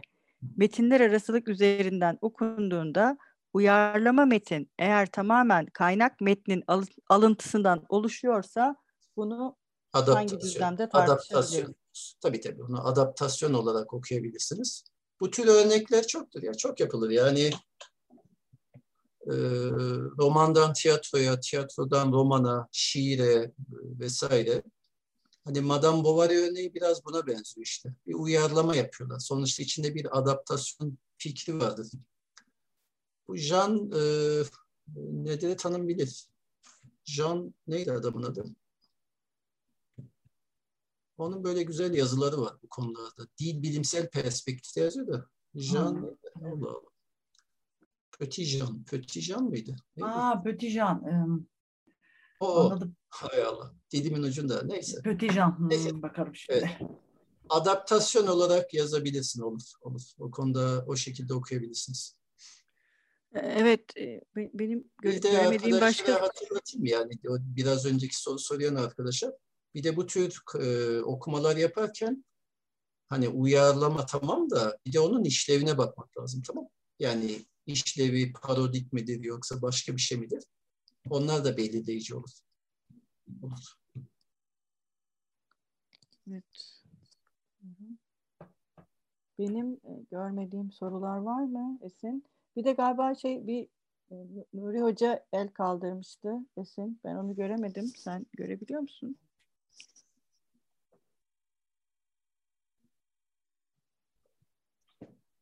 Evet, ben gençlere evet. şey öneriyorum yani biraz böyle edebiyat, resim, müzik. Heh, Nuri Hoca gözük. Nuri Merhaba. Hoca geldi. Merhaba. Merhaba hocam. Merhaba hocalarım. Çok nefis bir program oldu. Evvela tebrik ederim. Kubilay hocamızı da yüz yüze görmüş olduk böylelikle. Benim bir sorum var ama bir iki cümleyle öncesinde bazı şeyler söylemek isterim. Tabii çok yoğunluklu ve dar bir zaman içerisine sıkışan bu programda elbette bir takım meseleleri yutkunmak durumunda kalıyoruz doğal olarak. Evet. Ama mesela anlam fenomeni, şimdi adaptasyonlar var, sanat türler arasındaki tedahüller, geçişkenlikler var. Az önce sizin o paylaştığınız müzik klibi vesaire işte son yemekten hareketle ortaya konulan bir müzik klibi ve o klibi çeken bir e, şey var arka planda. Müziğin kendi sözü var. Sonra romanın sinemaya uyarlanması var. İşte senaristler var.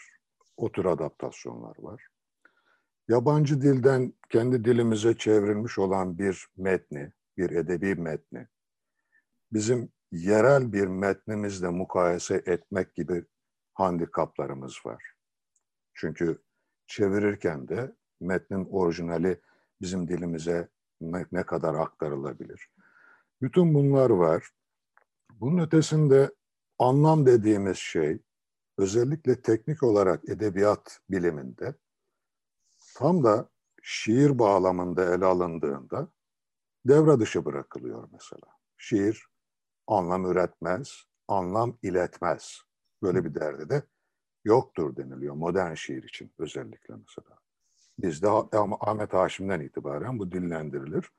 Sonra ikinci yeni de tamamen bu konsept içerisinde şiire bakılır mesela. Ve anlam iletmeyen iki tane şiir arasında nasıl mukayese yapılabilir mesela? Ve karşılaştırma yapılabilir. Bu tür sorunlar benim öteden beri zihnimde var olan sorunlar. Hiç üstüne gitmiyorum gerçi ama bir de kurgu ve gerçek konuşmanın içerisinde elbette çok dikkatimi çeken bir şey oldu. Şimdi ben bazen e, kurgu eşittir gerçek diyorum öğrencilerime. Yani bunu başka türlü izah etmek mümkün değil. Bütün kurgular gerçektir. Çünkü edebi metinleri de biz veya bütün gerçek denilen şey aslında bir kurgudur bakıldığında. Bütün edebi metinleri biz kategorize edemiyoruz net olarak, ayrıştıramıyoruz mesela. Neyin edebiyat olup neyin olmadığı noktasında da çok net verilerimiz yok elimizde. Arafta kalan, eşikte kalan, öyle de olabilir, böyle de olabilir diyebileceğimiz birçok şey var. Buradan benim çok hoşuma giden bir şey oldu. Mesela Fransa'da kanunlaşmış bir şeyden marifte galiba e, eğitimde, edebiyat eğitiminde mi? Milli eğitimde evet. Milli, Milli eğitimde.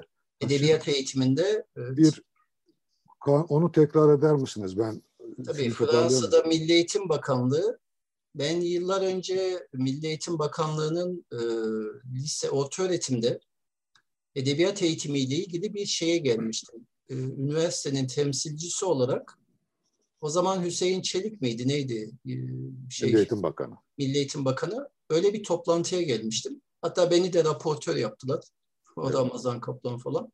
İyi tamam dedim olur. Hani bu bütün İskender Pala'dan tutun da aklınıza kim geliyorsa Murat Belge şu hepsi gelmişti oraya. Evet. O öyle bir konuşma e, şey oradan. E, şimdi bu şey de ben de o zaman görüşümü öyle bildirmiştim. Yani Fransa Milli Eğitim Bakanı orta öğretimde, lisede, edebiyat eğitiminde metinler arası bakışı kullanmayı bir yasa olarak öneriyor. Keşke Ve bu biz... internet şeyde var, yasanın içinde var. Ben okudum bunu. Keşke bizde de öyle bir şey olsa diyecektim ben. Onun için tekrar ettirdim yani size hocam kusura bakmayın. Yok yok yok yok. Doğru. bir şey de edebiyat eğitiminde yüksek öğretimde disiplinler arası bir eğitim formatına bir türlü geçemedik. Geçmek evet, de istemiyoruz. Hukuk herhalde. var ne yazık ki hukuk yani. Evet. Yani şimdi Biz o dönemde affedersiniz Nuri, Nuri Bey kusura bakmayın. O dönemde hocam, toplantıda e, metin bilgisi şeyini bile dil bilgim dil bilim dersini bile o dönemde şeylere koymamışlardı. Müfredata koymamışlardı. Dedi ki ya bir metin nedir? Artı dil bilim nedir? Yani bir dil bilimle dil bilgisini birbirine karıştırıyor insanlar. dil evet. bilim bilgisayar şey değil. Bakın evet. bunları koyun dedik. Dünyanın gidişatı budur falan tarzı şeyler söyledik ve ben o raportörlük yaptığım dönemde bunları o metne yazdım verdim onlara. Hatta şu anki mevcut Milli Eğitim Bakanı da orada bir şeydi yani. Bir, onun konuşmasını da dinlemiştim. Hani epey zaman geçti unuttum da. Böyle bir şey yani. Evet doğru söylüyorsunuz. Orta evet. öğretimle üniversitedeki edebiyat eğitimi arasında uzaklık var. Ne yazık ki. Üniversitede de yok ki hocam. Yani bizde mesela fakültenin adı edebiyat. Edebiyat evet. fakültesi bizim üniversite için en azından İstanbul Üniversitesi'nde. Doğru söylüyorsun. Altında 40 küsür tane bölüm var. Bunların hiç değilse 4-5 tanesini diyelim ki felsefe, tarih, sosyoloji, psikoloji gibi bu bölümleri en azından interdisipliner bir eğitim şeyine kavuşturmak gerekir diye düşünüyorum. Bence de. Ben size katılıyorum. Evet. O, Benim her böyle, zaman hayalimdir. Evet. Benim de hayalim hocam. İnşallah hep beraber hayal edersek belki bir gün gerçekleşir öyle tabii, diyelim. Tabii tabii olur olur. Niye olmasın? Evet. Şimdi bu olmayınca metinler arası e, alanda hakikaten çok donanımlı bir şeyler ortaya koymak da mümkün olmuyor. Çünkü interdisipliner bir okuma olmayınca yani iki romancının romanını okumuşsunuz. Bir şey ifade etmez. Etmiyor da yani. Evet. Dolayısıyla disiplinler arası bir eğitime ihtiyacımız var bizim. Bu bir sorun olarak duruyor, ciddi bir sorun olarak. Evet, evet. Şimdi şeyden e, mesela olmak ve olmak ya da genç olmak ya da olmamak gibi bir örnek verdiniz mesela. Evet. Bir e, şeyin garip akımı için bizde özellikle gündelik hayatın bir anlamda e, şeyi edebiyata olduğu gibi yansıması şeklinde değerlendirilir garip akımı ve biraz da küçümsenir. Yani derinliği olmayan bir şeydir diye. Oradan da bir yaşama sevinci. Ve Cayhan da der ya bunların işi gücü yaşama sevincini dile getirmek. Halbuki ortalık kepazelikle dolu yani toplumsal hayat. Ve Cayhan biraz daha da ileri e, yani bipli kelimeler de kullanıyor. Rahattır biraz bu konuda. Bunları kullanıyor. Şimdi o olmak ya da olmamak meselesiyle alakalı benim bir hikaye tahlilim vardı eleştirim. Şeyin e, Said Faik'in hiç diş öyküsüyle alakalı. Vakti zamanında doçentlik şeyine de koymuştum onu. O bütün şeylerde işte o öyküsü için veya genel öyküleri için yaşama sevincinden falan bahsediyor denilip geçiliyordu. Halbuki işte öyle değildi. Çok derinlikli bir metindir o. İşte işte öyküsü. Doçentlik e, jürisinde de hocalardan bir tanesi ya bu iş alakası yok, bu işe yaşama sevinci burada falan var diye bana ben de olmadığını söyledim açıkçası. Yani akademiyada bile bizim halimiz bu bir anlamda. interdisipliner bir bakış açısından maalesef çoğunlukla yani ağırlıklı olarak uzağız. Böyle olunca da çok ciddi sıkıntılarla karşı karşıya kalıyoruz. Evet, evet. Az önce siz yeniden bu kitapları yazmak meselesini söylerken biraz onu da hissettim. Sanki yani yazsam ne olacak ki der gibi bir şey. Yanlış da anlamış olabilirim bilmiyorum. Yok yok öyle değil. Öyle, öyle değil miydi? Özür evet. dilerim o halde. Yani öyle anlamda söylemedim. Şey olarak evet. söyledim. Yani onlar artık kendi içinde oturmuş. kabul görmüş. Yani bir daha ne yapabilirim mesela? Şöyle yaparım. Bir daha yazarsam içine Türk Edebiyatı'ndan, Tabii. değişik alanlardan örnekler koyarım. Bence gerek yok. Çünkü ben onu diğer çalışmalarımda söylemeye, yapmaya çalıştım. O yüzden, o anlamda hmm. Ben birazcık fazla anlam yükledim herhalde. O esas da aslında o söylediğiniz elbette esas şeydi de ikinci bir anlam olarak galiba böyle de bir şey hissettim. Belki benim kendi şey, kuruntum da olabilir. Nuri Hocam sizin hocam. sorunuz önemli bir soru yalnız. Hani şiir. Şiir ee, bağlamında e, o dağıldı evet. biraz evet yani. Onu şiir bir... alanında soracaktım hocam. Gevezeliğim tuttu. Çok özür dilerim. Yani dert dert çok olunca böyle, böyle oluyor. E, peki hocam bu şiir alanında metinler arasılığı nasıl biz takip edeceğiz? Yani nasıl kuracağız? Şimdi yani bir sözcüğü, bir şiirde geçen bir sözcüğü çok daha önce başka bir şiirde geçen bir sözcükle sadece sözel bağ, sözcük bağlamında ya da ne diyelim e, anlamsal değil de sadece sözcük kullanımı bağlamında mı ele alacağız, değerlendireceğiz. Yoksa bu anlam denilen şey ortada olmadığına göre anlamsal bir korelasyon kurma imkanımız yok. Evet. Modern şiirde. Dolayısıyla şiirler arasındaki bu e, metinler arasılığı nasıl kurabiliriz mesela? Yunus Emre ile bugün arasında nasıl bir bağlantı kuracağız mesela? Şimdi ben... Çok özür dilerim. Bir parantez içinde. Yunus Emre biraz şey örnek oldu. Ben modern şiir bağlamında söylüyorum. Mesela Malarme'den günümüze diyelim. Evet, evet. Öyle diyelim belki daha iyi yanlış. Şimdi ben genelde şöyle söylüyorum. Metinler arası bir okumada bunu ben söylemiyorum tabii yani. Bunu Jönet de böyle söylüyor. Alanın öne çıkan kuramcılar da böyle söylüyor. İki metin arasındaki ilişki bilinçli olmalıdır diyor. Bilinçli yani bir sizin sözünü ettiğiniz şiir de olabilir, tiyatro oyunu da olabilir, roman da olabilir. Fark etmez. Ama bir A yazarı bir B yazarından bilerek, isteyerek belli bir strateji doğrultusunda alıntı yapar.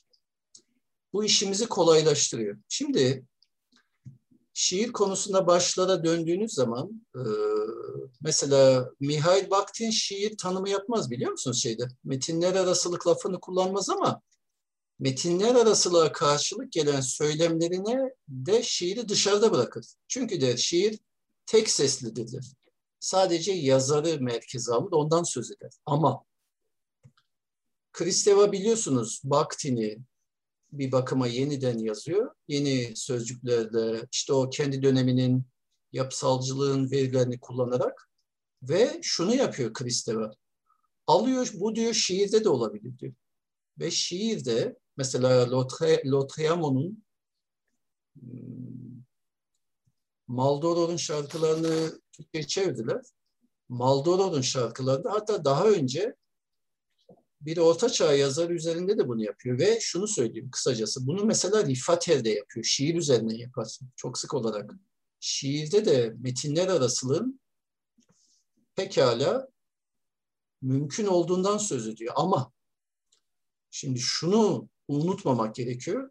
Nuri Hocam, iki metin arasındaki alışverişin bilinçli olması gerekiyor. Yani rastlantısal bir yaklaştırma değil burada. Çünkü yazar onun üzerinden yani gönderme yaptığı metin üzerinden yeni bir anlam alanı yaratıyor. Anlatabildim mi? Evet. Dolayısıyla sizin okuduğunuz şiirde eğer Malarme'nin izleri varsa açık ya da kapalı metinler arası bir okuma yapabilirsiniz. Ama yoksa yaklaştırma yapacaksanız bu benim sıklıkla söylediğim şey karşılaştırmalı bir çözümlemenin konusudur. Karşılaştırmalı yaklaşımla metinler arası yaklaşım aynı şey değildir. Metinler arasılığın doğasında en başta söylediğim bir karşılaştırma fikri vardır ama bu bilinçli Jönet'in aydınlık yamaçtan ben konuyu ele alacağım demesinin nedeni bu işte. Bilinçli seçimin üzerinden yapıyor. Eğer böyle bakarsanız işiniz kolay. Diğer türlü yaklaştırmalar ayrı bir şey. Hani bir ara gene yıllar önce böyle post doktora için Kanada'nın bir üniversitesine gitmiştim. Orada Kanada edebiyatı ile ilgili kitaplar okurken bir ara söylemiştim böyle. Yaşar Kemal ile ilgili çağrışımlar yapıyordu. Yani Yaşar Kemal o Yves Teriol muydu neydi? Yazarın adını belki hiç duymamıştır. İşte bu bir karşılaştırmalı çözümlemenin konusu olabilir. Ama metinler arası bir çözümleme için mutlaka bilinçli bir seçim olması gerekiyor. Çünkü yazar var olan edebiyat içeriğini kullanarak ondan yeni bir anlam alanı yaratıyor. Anlatabildim mi hocam? Anladım hocam. Bence Çok- böyle bakmak lazım. Yoksa öbür türlü içinden çıkamayız yani. Tabii. Ben böyle bakıyorum. Yani daraltıyorum şeyimi. Eyvallah. Bence Ben daha de- kolay böyle. Doğru. Çok teşekkür ederim. Bunun Çok gibi. sağ olun. Eksik olmayın. Ee, Kubilay Hocam ben de sizi ve Nuri Hocam'ı dinlerken aklıma şu Roland Barthes'ın her metin aslında metinsel bir kesişmedir diyor. Ee, başka metinler elimizdeki metinde mutlaka yer alır diyor. Orada da e, sonra da hemen arkasından da Michel Rifater'i e, siz de e, anmışsınız. Yazın yapıtında okunmayı sağlayan bir cümle, bir paragraf yani küçücük bir öğe bile aslında okurun e, yorumunu getirdiği zaman Rifater daha çok okuru sokuyor araya. Evet. O zaman anlamlıdır diyor. O zaman belki e, Nuri Hocam'ın sorduğu gibi bir sözcük böyle e, hani herkesin kullanmadığı farklı bir sözcük, bir e, bir benzetme belki oralara açılabilir. E, Ama Hele ki yazar onu okumuşsa ben ona dediğinize çok katılıyorum. Mesela İlhan Berk'te Fransız şiiri e, şeyleri vardır değil mi? İzleri vardır. Şimdi aklıma gelmiyor. Çok böyle etkilenen e, şairlerimiz var. Yani gerçekten Malerme'yi biliyor. Malerme'yi okumuş, Rimbaud'u okumuş. evet. Çıkacaktır. Bence mutlaka çıkacaktır. Tabii çıkar. Ee, ama şeye dikkat etmek lazım. Roland Barthes, Kristeva gibi metni bir rez şeyi edebiyatı bir rezervuar gibi tanımlıyor. Yani şunu söylüyor. Rifater de bunu yapıyor. Yani bir yazar yazarken bu sonsuz rezervuardan malzemesini tüketir. Tamam da nereden ve nasıl? Bunun ölçütü yok mu? Dolayısıyla Roland Barthes Rifater özellikle Rifater ve Roland Barthes öznel kaçıyor. Öznel kat, kaçtığı için onunla ilgili mesela Roland Barthes'a göre metinler arası bir okuma yapacağım diye bir çalışma gördünüz mü hiçbir yerde? Yok böyle bir şey. Rifater de bu yüzden sıklıkla eleştirildiği için çünkü tek bir o dil bilgisel aykırılık diyor. Bunun üzerinden giderek okuduğu bir metinle yaklaştırma yapıyor.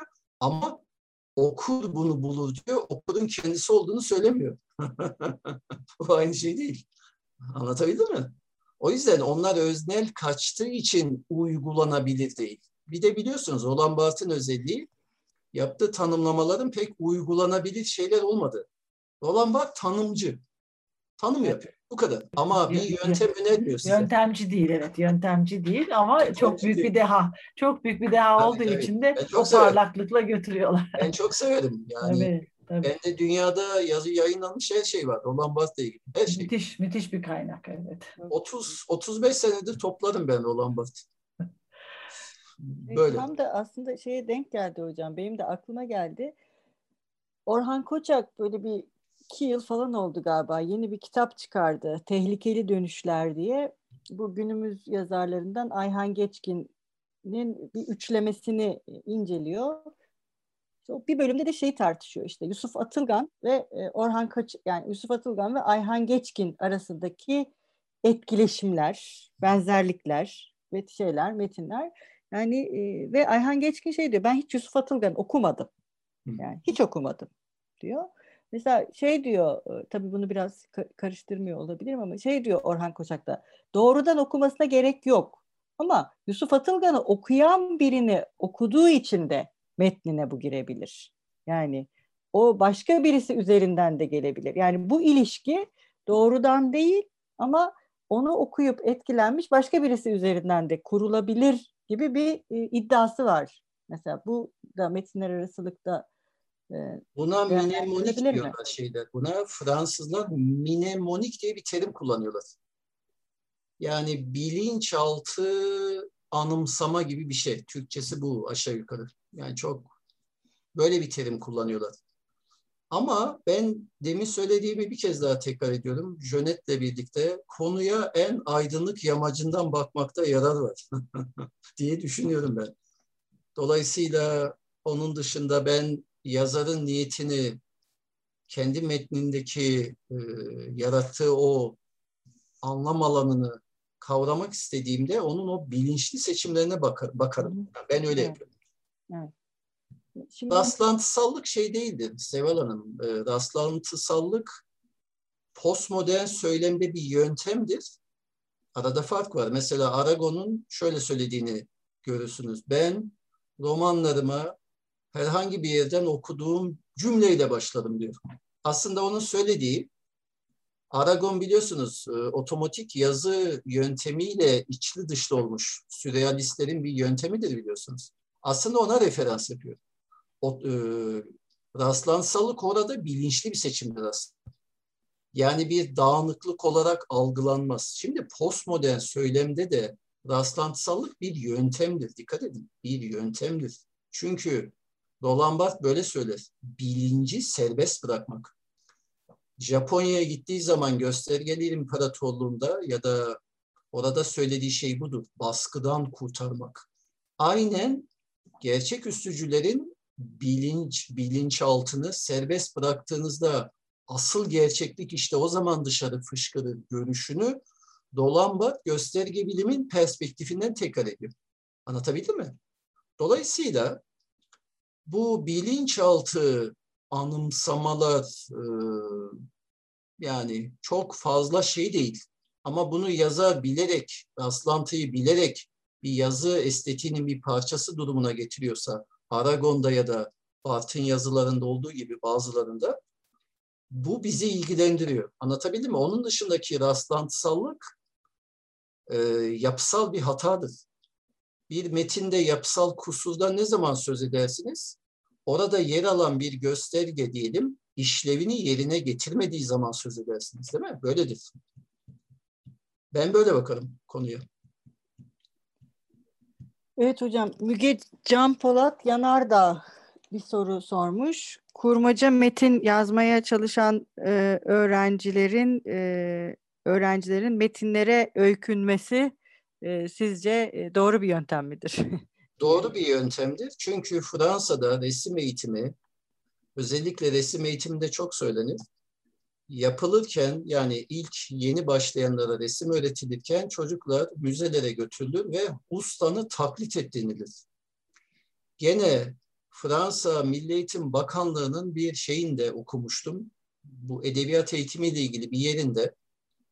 Orada ustayı taklit etmenin özendirildiğini okursunuz.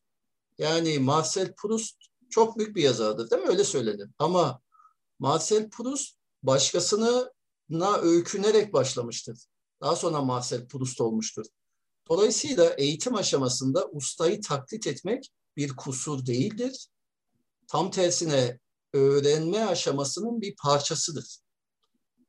Değil mi? Böyledir. O yüzden e, eski dönemlerde de baktığınız zaman Mesela klasik dönem yazarları Fransa'da hep antik dönemin Latin dönemi yazarlarının metinlerini hep taklit etmişlerdir. Hatta birebir yeniden yazmışlardır. Hatta tabii bunların motivasyonları biraz farklı. Yani diyelim ki bazı yazarlar şöyle söylüyor. Ben diyor işte başkasının yazı, metinlerini aldım yazdım. Onun adını kimse bilmez. Benim sayemde ünlü oluyor diyor. Bu tür şeyler söylüyorlar. Dolayısıyla başa dönersem ustayı taklit etmek, onun gibi yazmak, onun tarzında buna Fransızlar à la manière de dediler. Birinin tarzında yazmak. Hani pastişin mantığı da budur zaten. Bu bir kusur değildir. Ha bunu ömür boyu sürdürmemek lazım. Biz eskiden asistanken ya şu Tahsin Yücel Hoca gibi bir yazabilsek diye hayal kurardık. Değil mi Nedret Hanım ya? Hep böyleydi. Bu öyledir yani. O yüzden burada bir sıkıntı yok gençler. Hocam yorulmadıysanız sorular devam ediyor. olur olur. Ee, Selim Yılmaz, e, ilginç olan terim olarak e, genelde Fransızca daha anlaşılırdı. Aksine metinler arasılık kavramında Fransızca'da olmayan çoğul ek var Türkçe'de. E, bir birden fazla metin olduğunu zaten biçim birim olarak ler ekiyle ifade etmiş Türkçe. Etkileşim ile metinler arasılık arasındaki ilişkiyi de Fransızca terimler çok iyi anlatıyor inter önekiyle. E, bunu çok iyi anlattınız. Alıcı çok disiplinli bilgiye çok bilgiye sahip olmalı derken ben bir dil bilimci olarak vurguyu terimsel, kavramsal bazda vurgulayarak naçizane katkı sunmak istedim. Çok teşekkürler demiş Selim Hoca ve eklemiş. E, bu anlamda metinler arasılık terimini Türkçe'ye kazandıran bilim insanının e, kim olduğunu ve hangi dönemde kazandırıldığını biliyor musunuz diye de ayrıca sormuş. Onu ben söylemiştim demiştim sanırım. Bilmiyorum. Yani genelde Metinler kitabındaki bütün terimlerin Türkçesini ben yazmıştım. Yani dediğim gibi şimdiye kadar itiraz eden pek çıkmadı. Onları kullanıyoruz. Bayağı sıkıntı. Evet, Kaan Tanyeri'den. Pardon, buyurun. Kaan Tanyeri'nin yine bir sorusu var. Hocam, metinler arasılıkta şair ya da yazarın bilinçli olduğunu nasıl tespit edebiliriz? E ama işte yazar bir kurgu dediğimiz şey budur. Bir metin yazdığı zaman e, bir sürü bunun şeyi var. Adını söyler, kitabın adını söyler, örtük anıştırmalar yapar. O yüzden okurun donanımlı olması gerektiği derken işte orada devreye giriyor. İyi bir yani bu konuda oku, okuma yapanların tarihten, felsefeden, oradan buradan değişik alanlardan okuma yapmalarını tavsiye ederim. Ayrıca tabii yeni başlayan gençler için söylüyorum. Yaban dillerini geliştirmelerini tavsiye ederim. Çünkü e, değil mi? O ülkelerin başka ülkelerde yazılan metinleri izlemenin yolu da budur. Böyle yani biraz e, donanımlı olmak gerekiyor. Bir de demin Nuri Bey'in söylediği şeye katılıyorum. Çok haklı bu sorun sadece orta öğretimde edebiyat eğitimiyle ilgili değil. Orta öğretimde pek çok başka sorun var. Yani çok diyelim ki çocuklar geliyor makale yazmayı öğretiyoruz ya biz yani üniversitede çocuklara makale nasıl yazılır? Bir makalede anahtar kelime nasıl seçilir? Benim bir dersim var, bir ders yapıyordum böyle bilimsel araştırma yöntemi midir nedir böyle bir ders. Ve orada çocuklara analiz nedir, sentez nedir? Bir çalışmanın konthandüsü nasıl yapılır? Ne bileyim buna benzer bir sürü laf ediyorum. Hatta kütüphaneden kitap nasıl aranır? Bunu bile anlatıyorum bazen. Veri tabanları nasıl kullanılır? Aslında bunların orta öğretimde çözülmesi lazım. Bizim görevimiz gelen yazıla şeyleri e, kişilere makale nasıl yazılır öğretmek değil. Fransa'da giderseniz ben tez yapacağım diye bir hocaya, hoca size şöyle söyler. Git bir ay sonra bana 40-50 sayfa çalışmanın ayrıntılı özetini yaz, getir, kaynakçanı belir, varsayımını, hareket noktalarını, problematiğini yaz, öyle geldi.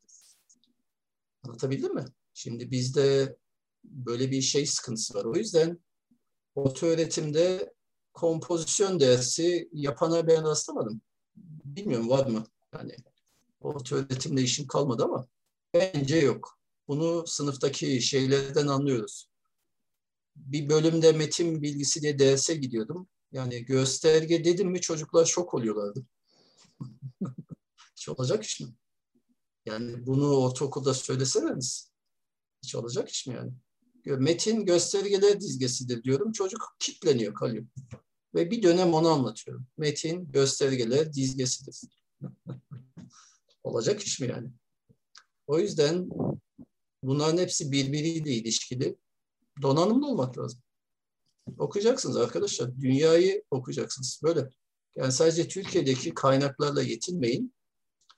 Sonsuz kaynak var. Ee, alanınız, ilgi duyduğunuz bir konuda dünyada ne yazılıyorsa bakın dikkat edin. İngilizce, Fransızca, bilmem nece hepsini okuyacaksınız. Yoksa olmaz. Yarım yamalak okumayla olmaz. Tamam Evet son bir soru alıyorum. Bayağı hocamız da yoruldu vakitte şey. Sima, Simay Turan. Hocam robot, android gibi fiziksel olarak insana benzeyen varlıkların yaratımında da bir metinler arasılıktan söz edebilir miyiz? diye sormuş. Yani tabii Simay bana şimdi soru soruyor. Ben ona tez savunmasında soracağım. Simay benim tez öğrencim. Tabii ki değil mi? Bu şeyi çok kullanırlar bu alanlarda. Biz onu aramızda konuşalım Simay. Olur mu? Evet. E, evet yani çok özür dilerim ama e, e, bayağı bir vakit oldu. Hoca da çok yoruldu. Hocam çok teşekkür ederiz. Çok gerçekten ben teşekkür bütün ederim. böyle kavramları açıklayıcı, aradaki farkları, sınırları net bir şekilde koyan çok kafa açıcı bir e, konuşma oldu. Çok çok tamam. teşekkür ediyoruz. E, teşekkür ederim. Sizin, yani sizin son olarak eklemek istediğiniz e, bir şey varsa. Yani e, tabii bu ortamlarda her şeyi demin e, Nuri Bey'in söylediği gibi her şeyi söyleme şansınız yok. Metin yazmakla konuşmak biliyorsunuz bambaşka şey. Metin yazarken daha ağırdan alıyorsunuz, daha bir sürü ayrıntıya gidiyorsunuz. Burada biraz daha doğaçlama konuştuğumuz için Hani hızlı düşünmek zorundasınız. Mutlaka e, söylemediğim şeyler, atladığım şeyler olmuştur. Yani o, olabilir, normaldir. Ama e, çalış yeni başlayan bu konulara gençler ihtiyaç duyarlarsa, bir takım sormak istedikleri şey olursa benim maillerim var her yerde. Bana yazabilirler. Ben onlara gene anladığım, bildiğim kadarıyla destek olmaya çalışırım. Olur mu? Olur yani. Bu bizim görevimiz. Pardon.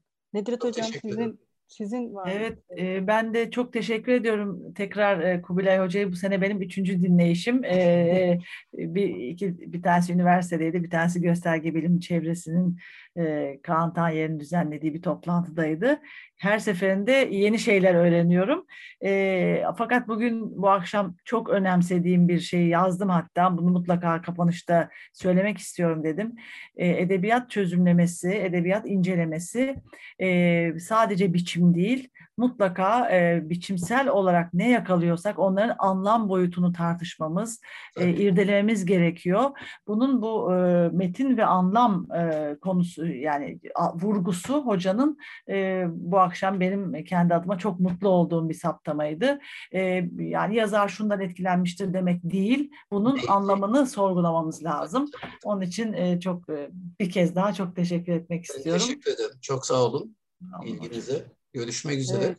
Yani çok soru da var ama zaten hocamız bayağı cevapladı. Ayrıca ben okuyamadım. Chat kısmından ve YouTube'dan size sevgilerini ve saygılarını ve teşekkürlerini ileten de çok kişi var. Ha, çok teşekkür ederim. Ben de hocam yani onları çok şey yapmayın. Onları da e, ben e, bütün izleyicilerimiz adına iletmiş e, olayım. Çok sağ olun. Size. Herkese selamlar. Çok, çok teşekkür ediyoruz. Ben teşekkür ederim.